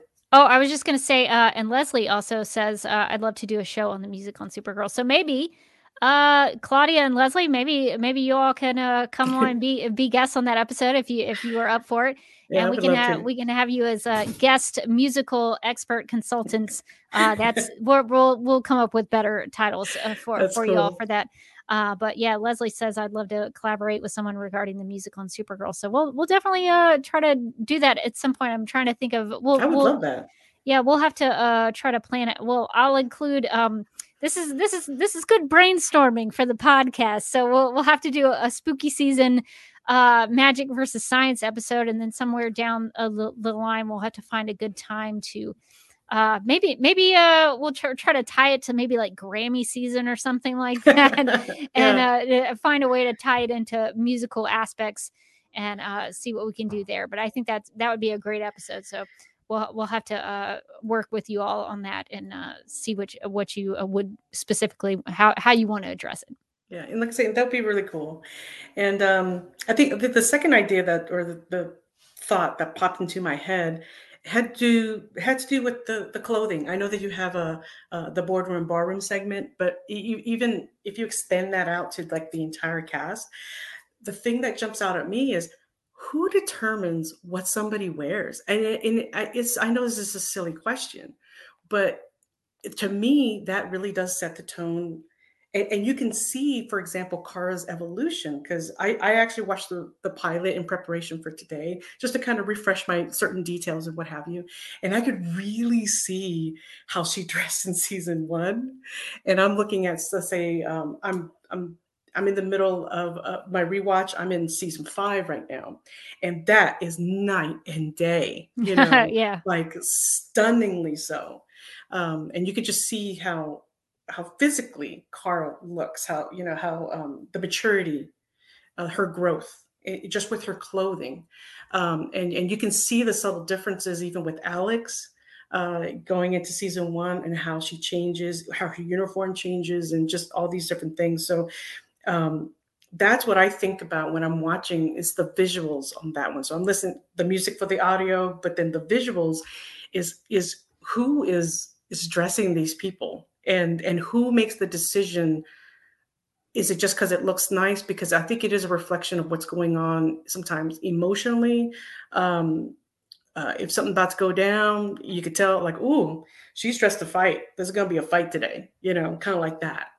Um so so that's a that's another thing that the, the, the visual cues you get just from the uh, uh, what they wear. I, I feel strange calling clothing costumes but that, that's their costume yeah, yeah, or or wardrobe if wardrobe. if, if you, you, wanted to do it that way. Uh, yeah, and that's also uh, something on our bucket list is to try to talk to the people in the wardrobe department on Supergirl because we we have a lot of questions for sure. Uh, so that would be uh, someone that we're I, I, can't remember if I sent an email to one of those people or not. I've, I've sent so many emails for yeah, interviews. I really so, hope somebody responds back. So uh, so it, it sometimes it's just really tough because uh, people just have so many things going on. But uh, but that would definitely be something that we would want to talk about and uh, I think that's a, a, worthwhile discussion. And and and perhaps we could you know break it down. You know, if we just wanted to talk about Kara's wardrobe, or because I know we've uh, we sort of did that with Lena one time where we kind of looked. Uh, very expansively. I think maybe just like a full season five. I think we we we've done season five and season six of Boardroom or Ballroom, but we can right. we can maybe revisit uh, season two, season three, and season four. Uh, but that's definitely something that I would want to uh, ask about as well because we know because of Katie McGrath uh, that the actors do sometimes have quite a bit of leeway and pull about what the the the actor is going to wear, what the how the character will dress, because we know that things shifted for Lena. Uh, I guess maybe more so in season four when she started wearing those really great suits. So I, I think she had a lot of input on that because she uh she referenced uh what is her face Oh, uh, Cate the, Blanchett, I think. Cate Blanchett, yeah. yes. I, I'm I feel ashamed that I called her Kate. What's her face? Uh, but I feel great shame in that. Uh, she's one of the great all-time actresses, and I just uh, could not remember her name at the time. Yeah. But uh, she, uh, you know, Katie sort of looked to her for inspiration. So I think they do have some input into those things. Uh, but it would be interesting to see or to hear uh, from the wardrobe department to to hear how how they begin that conversation because they have to go through a lot of fittings for that. And um, one thing that I remember, this is kind of disconnected from Supergirl, but one of my favorite things that I've heard about TV production was. Um, in the case of the closer on TV, TNT, and I know I've referenced the closer many, many times it's one of my favorite shows. But they they had an approach, and I'm sure all different uh, TV shows have different approaches. But on that show, uh, one of the things that they did was that they had uh, the main character, Brenda Leigh Johnson, played by Kyra Sedgwick, she would sort the her character would set the tone. So it was basically a cop show. She was the main lead, and then like right. her team was kind of her ensemble. So she set the tone in terms of the wardrobe design. So if if Brenda Leigh Johnson was wearing pink that day, her team would have elements of pink in their ties. I never noticed that. Or I used you know, to watch that show, and I never yeah, noticed that. Yeah, so that's how they approached it. Is that they they tied the, her her team, her people who were you know assisting her in in terms of how uh, Brenda Leigh Johnson was feeling th- in that particular episode. And so I always thought that was a really cool approach, but it wouldn't work for every TV show. Yeah, that yeah. was be specific to that one. Uh, but I would I would be curious to know if the wardrobe department did have some kind of not necessarily like that with the closer, but if they had some sort of standard that they would set for themselves for each episode, right. like what were they trying to achieve? Were they trying to reflect Kara's journey, or were they just really catering it individually to each character? I I have a lot of questions about that. Yeah. Yeah. And, and even like on Twitter, you always see comments about, especially the last couple of seasons, how they try to put uh, certain characters in com- complementary colors, you know, like a yin and yang kind of thing. And I, I thought that was, uh, I, I tended to believe that as well because I was like, that's not coincidence, you know. But uh, but I just thought that was interesting. Yeah, for sure. Especially like on a a show about Supergirl, which is very much like Superman. Like you would probably play a lot with the uh, the primary colors with the reds and the yeah. blues and the yellows. And of course, there's color theory, which I need to do more personal uh, research on. But there are certain colors that go better uh, with other colors. So uh, mm-hmm. there's probably some of that. Like I'd be curious if if if wardrobe uh, people uh, utilize color theory just as much as like a an artist would right. or a graphic designer would. I, would be interested in that. So I but think that would be a cool thing to explore. I think it's for me an offshoot of the wardrobe is also the hair mm. because um, you know whether somebody puts something up or down. I know that you guys would joke about how um, if it was in a, a science bun or if it was in you know which which which Lena hair or you know. Uh, but it, that's another to me that's an, uh, the choice of hairstyle I think is also an extension of wardrobe. So that that my question kind of feeds into that one as well. Or my oh, for interest. sure. Yeah, for sure. Uh, I I think uh, even with I think that happens a lot with Lena uh, in particular uh, yeah. when she is uh, when she's kind of you know down to earth game night lena. She wears her hair down and wears blue jeans and when she's you know sciency or evil she'll you know wear her hair pulled back in a ponytail or it'll be like real straight and and and uh, uh stern looking. Um so i think there there's definitely a lot of that with lena. I'm trying to think if there would be other characters that that might apply to maybe some with kara. I mean there's the bangs obviously but I think oh, okay. Nia, because I loved Nia's wardrobe. I mean, oh, she's one of my favorite characters as well. Nia, just oh, I love her, and I watch what she wears. It's so creative and it's so fun, but also her hair changes up as well. Hmm. Okay, I'll have to go back and uh, yeah. look at that as well because that I think some of that can give you it. It could be of two minds. It could be just like that's what the actor was feeling that day. Like it could right. it could just be simple as like, oh, well, I want to I, I, want uh, Nia's hair to look like this today, or you know, yeah. uh, or I'm feeling more like this. I feel like I want to wear this, you know. But I think uh, it could also just be they're literally looking at it from a character journey and a character arc so it, that would be definitely something about um, something that we want to ask if we talk to hair and makeup or wardrobe people. Uh, definitely on my list for sure. Yeah. I, I, and I know that's on Morgan's list too. So we are of two minds about that. So that's great. Hopefully, one of these days we'll be able to grab some of those folks. I will definitely have my fingers crossed about that. Yeah. And um, and like I say, and, and, probably the one last thing I just want to just mention is uh, like my background, uh, unlike Miss uh, Dr. Green, uh, I know she's more science. I'm definitely a lot more. I'm, I'm, science, but I'm more technical. I have a more of an engineering background.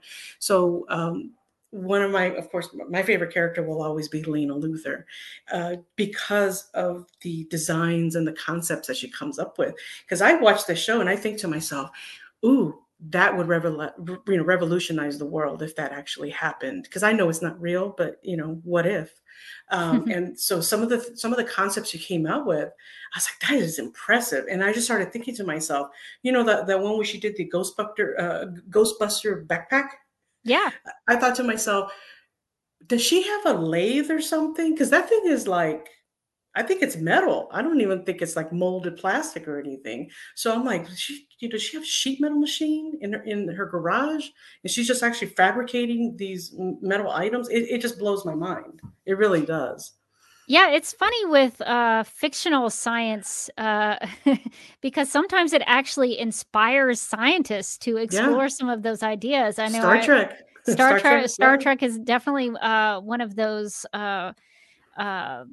storytelling uh, you know avenues with television and film that have inspired a lot of scientists uh, dick tracy back in the day in the comics i mean uh, I, I, have a I have a Fitbit, so it's not exactly an Apple Watch, but yeah. Apple Watches are basically Dick Tracy watches. So yeah, uh, those really those things those things do come to fruition. Famously, Interstellar, Christopher Nolan's Interstellar, uh, had so much space science going on. I think NASA like borrowed stuff that Christopher Nolan had created, and so they they developed some uh, scientific research based around Interstellar. So I mean, it's not out of the realm of possibility that if yeah, Lena Luthor created something on the show, that maybe some scientist in the future is going to be like, huh. All right, let me check that out. Hopefully, they don't uh, try to go the VR path because no. uh, that's that's bad science that we don't want to we don't want to touch. But it's possible. I, I could, I, unfortunately, I could see that happening. I just hope it's not in my lifetime.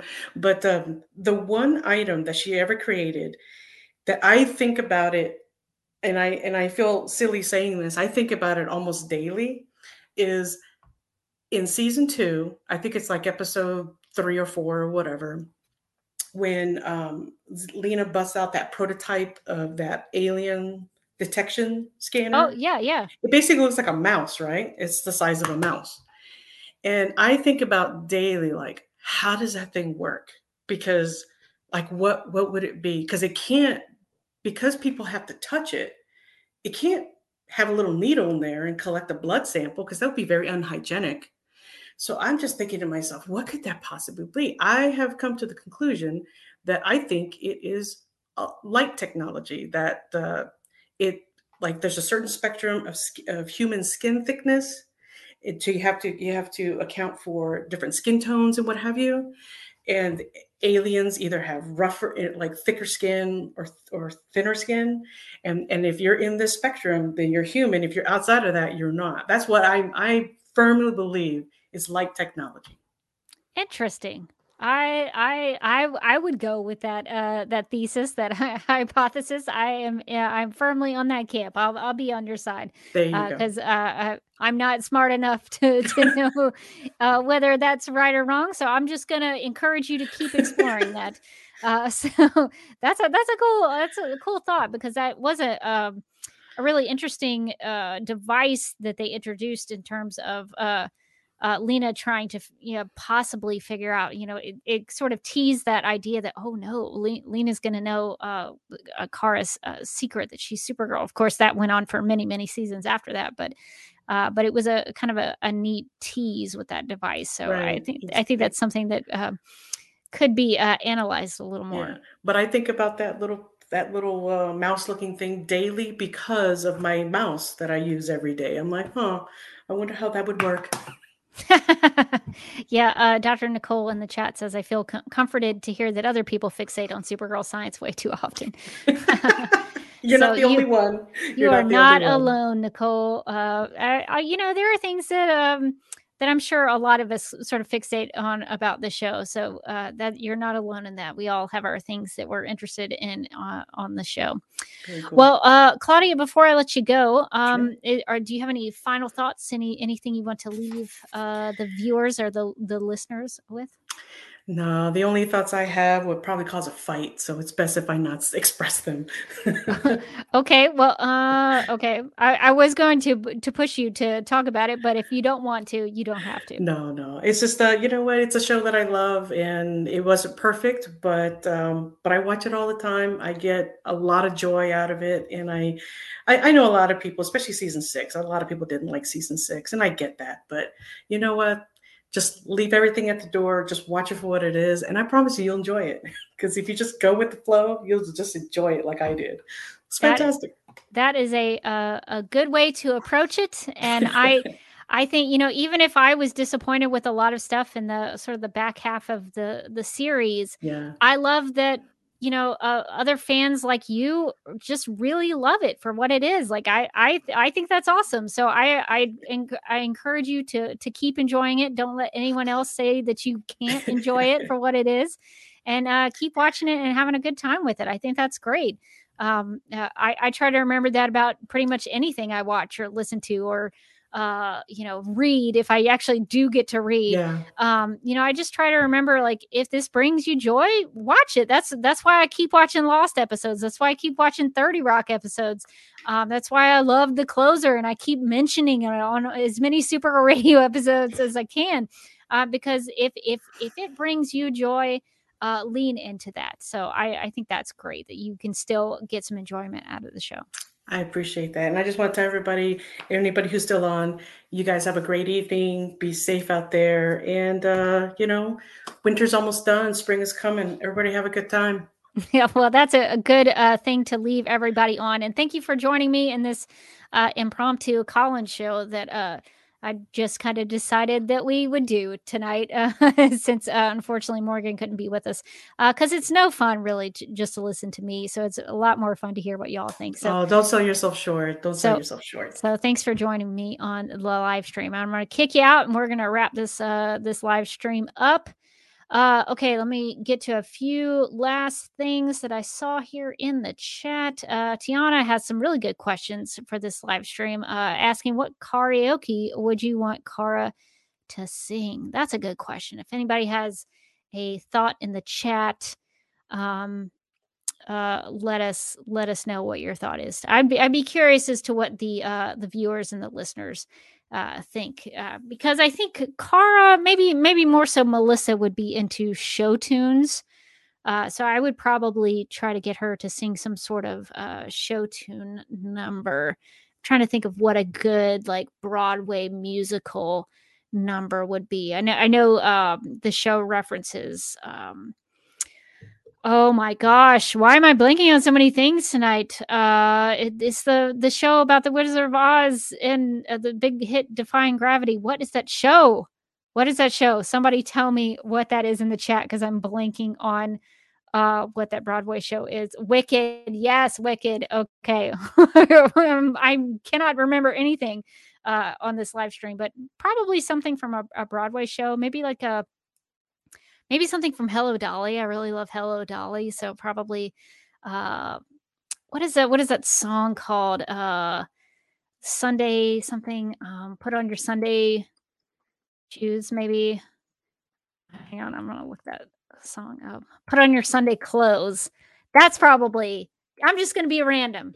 I would want Kara Danvers to sing Put on Your Sunday Clothes from Hello Dolly. She would knock that out of the park. I would be into that. Uh, so, that's what I would pick. Uh, a lot of people in the chat referencing Wicked. Uh, uh, New Rachel says Kara and Lena doing for good from Wicked. Uh, Nicole says Wicked. Leslie says Wicked. Donna says Wicked. Uh, Tiana says it's the end of the world. Okay, is that the um, is that the REM song? Is there a different version of that that you would rather have sung? Let's see. Uh, Donna says sisters from White Christmas. Uh, so yeah, I think I, I think a, a, show tune would be a good one uh, for Kara to sing, but maybe also something. Kara was also a big uh, fan of classic film, so I would probably also do. I would, of course, you probably can't sing these on karaoke because it's usually like uh, big hits from like the the 1950s on. So I doubt they have any um, any uh, songs from like the 30s and 40s. Um, uh, I remember what that Gershwin song is that Fred Astaire would sing. Um, you can't take that away from me. Oh yeah, that's a good one. So if I was leaning into um into uh Kara's love of classic film, that's probably not going to be on a, a, karaoke list, but I would probably want her to sing uh Gershwin's You Can't Take That Away From Me because that would be uh leaning into uh because Frank's uh Frank Sinatra uh Fred Astaire Frank Sinatra that's a that's a totally different classic film avenue. You you could go you could have Kara sing uh, uh Frank Sinatra if you wanted to um but I would probably uh, want her to sing a Fred, uh, do a Fred Astaire, uh, maybe not impression, but uh, Fred Astaire sing uh, "You Can't Take That Away from Me" twice in a movie with Fred uh, with Ginger Rogers, I believe in "Shall We Dance" and the Barkleys of Broad- Broadway. So. I would, I'm a big Fred and Ginger fan, so I would probably have her do something like that as well if that was available on the list. Uh, Claudia says, I would love to hear Kara Danvers sing all by myself, uh, maybe the Celine Dion version uh, she would she would she'd crush it. I think. I mean, Tiana does confirm that uh, REM. I think that would be. Uh, I'd be impressed if Kara could, do that. Uh, uh, it's the end of the world as we know it is a very fast song with a lot of lyrics. Uh, and then Donna reminds us all she did a, a good job with um, Moon River. So, also a classic film song from, oh my gosh, Breakfast at Tiffany's. Uh, blanking on that too. Oh my gosh, and it's one of my favorite films. Uh, so yeah. Uh, so it, this must be a good sign that I need to wrap up the live stream because I am forgetting everything. Um, but I guess if we're going to um maybe turn this into an actual episode of Supergirl Radio that people can listen to on the uh, podcast um, audio feed. I guess maybe uh, if I can find the plugs, I guess I was gonna, you know, gonna go ahead and uh, say something to the effect, uh, and because I don't have my Google Docs in front of me, so I'm just kind of trying to wing it. Uh, but I guess if uh, if we're going to treat this like a regular episode of Supergirl Radio, here are some ways to keep up with Supergirl Radio and the DCTV Podcast Network. If you would like to contact Supergirl Radio, you can post a comment on our website at supergirlradio.com. You can email us at supergirlradio at gmail.com. If you'd like to leave us a voicemail, you can call us at 678 718 7252. You can like us on Facebook and follow us on Twitter and Instagram, all at Supergirl Radio. You can listen to us on Apple Podcasts, Stitcher, iHeartRadio, Google Podcasts, Radio Public, Podchaser, and Spotify, where we also have a Spotify playlist that includes music featured on and inspired by the CW Supergirl TV series. We are listed on DC's fan page, which you can find at dccomics.com slash dc-fans. If you like what we do, we encourage you to give us a rating and write us a review on Apple Podcasts. If you enjoy our Supergirl Radio live streams, make sure to subscribe to the DC TV Podcast YouTube channel and hit that notification bell to get notified when we go live and Wired. DC TV Podcast also has a TeePublic store, so if you're in need of new DC TV related t shirts, tank tops, sweatshirts, onesies, mugs, notebooks, pillows, or stickers, go to supergirlradio.com and click on the TeePublic store link at the top of the page. Supergirl Radio, Superman and Lois Radio, The Flash Podcast, and Legends of Tomorrow Podcast, Black Lightning Podcast, Batwoman Podcast 2, and Titans and Patrol Podcast just for you. Justice League Dark Podcast, Green Lantern Podcast, Stargirl Podcast, Strange Adventures Podcast, and finally my favorite of the bunch, DC TV After Dark, where you're allowed to say fuck.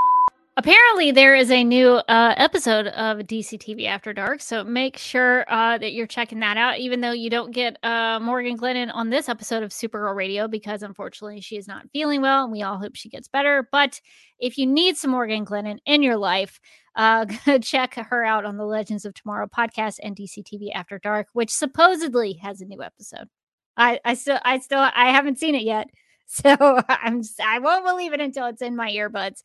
So uh, hopefully we'll see that uh, in our uh, our our podcast feed. So check that out if uh, if you would like to.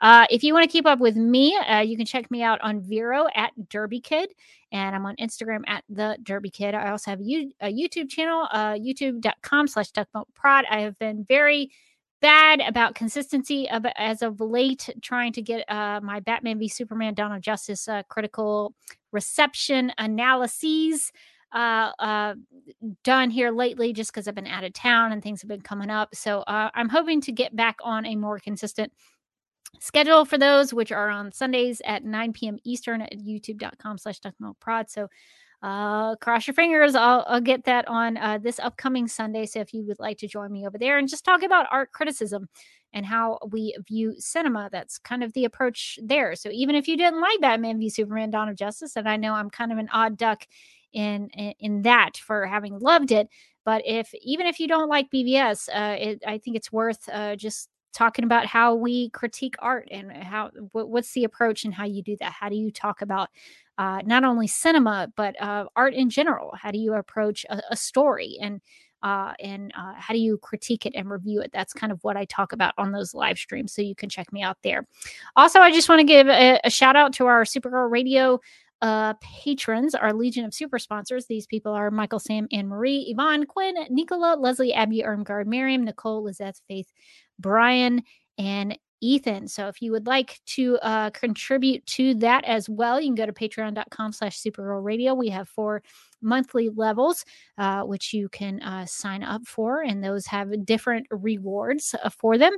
Uh, we'll be uh, doing a uh, DC uh, film or TV review uh, for this month. We owe the uh, $5 Ace Reporters uh, a, uh, a quarterly film review.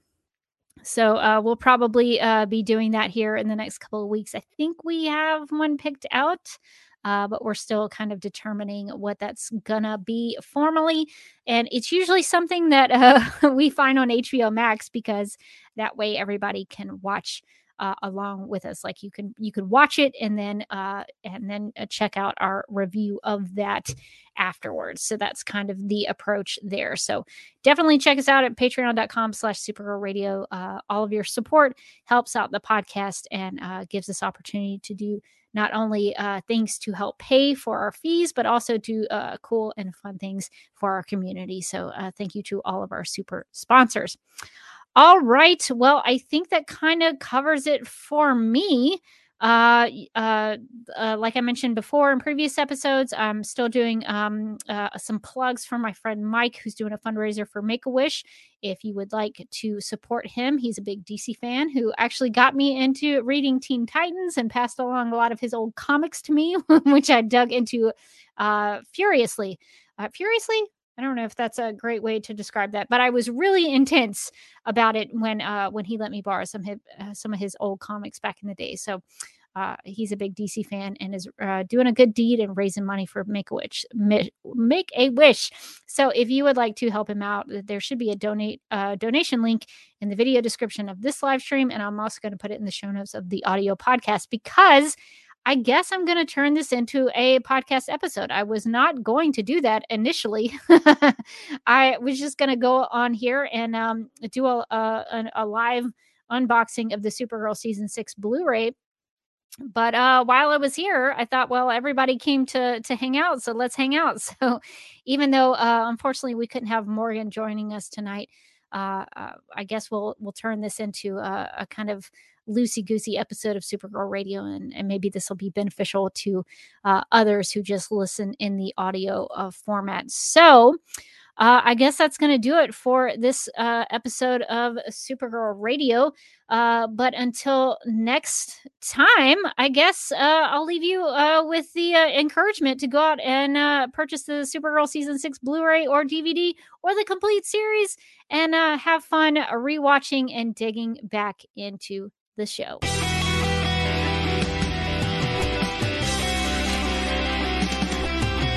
McGurk! I love not typing. mess with my Google Docs, Mxy. Supergirl Radio is going live every night of the week. How do you like it? Is being, becoming a human burrito a plus or a minus? I don't know. It does seem snug. I mean, they say you are what you eat. Kira. I love that. So I do a podcast called Supergirl Radio, and one of our segments is Lena Luthor Boardroom or Ballroom because really? she looks like a boss in this coat.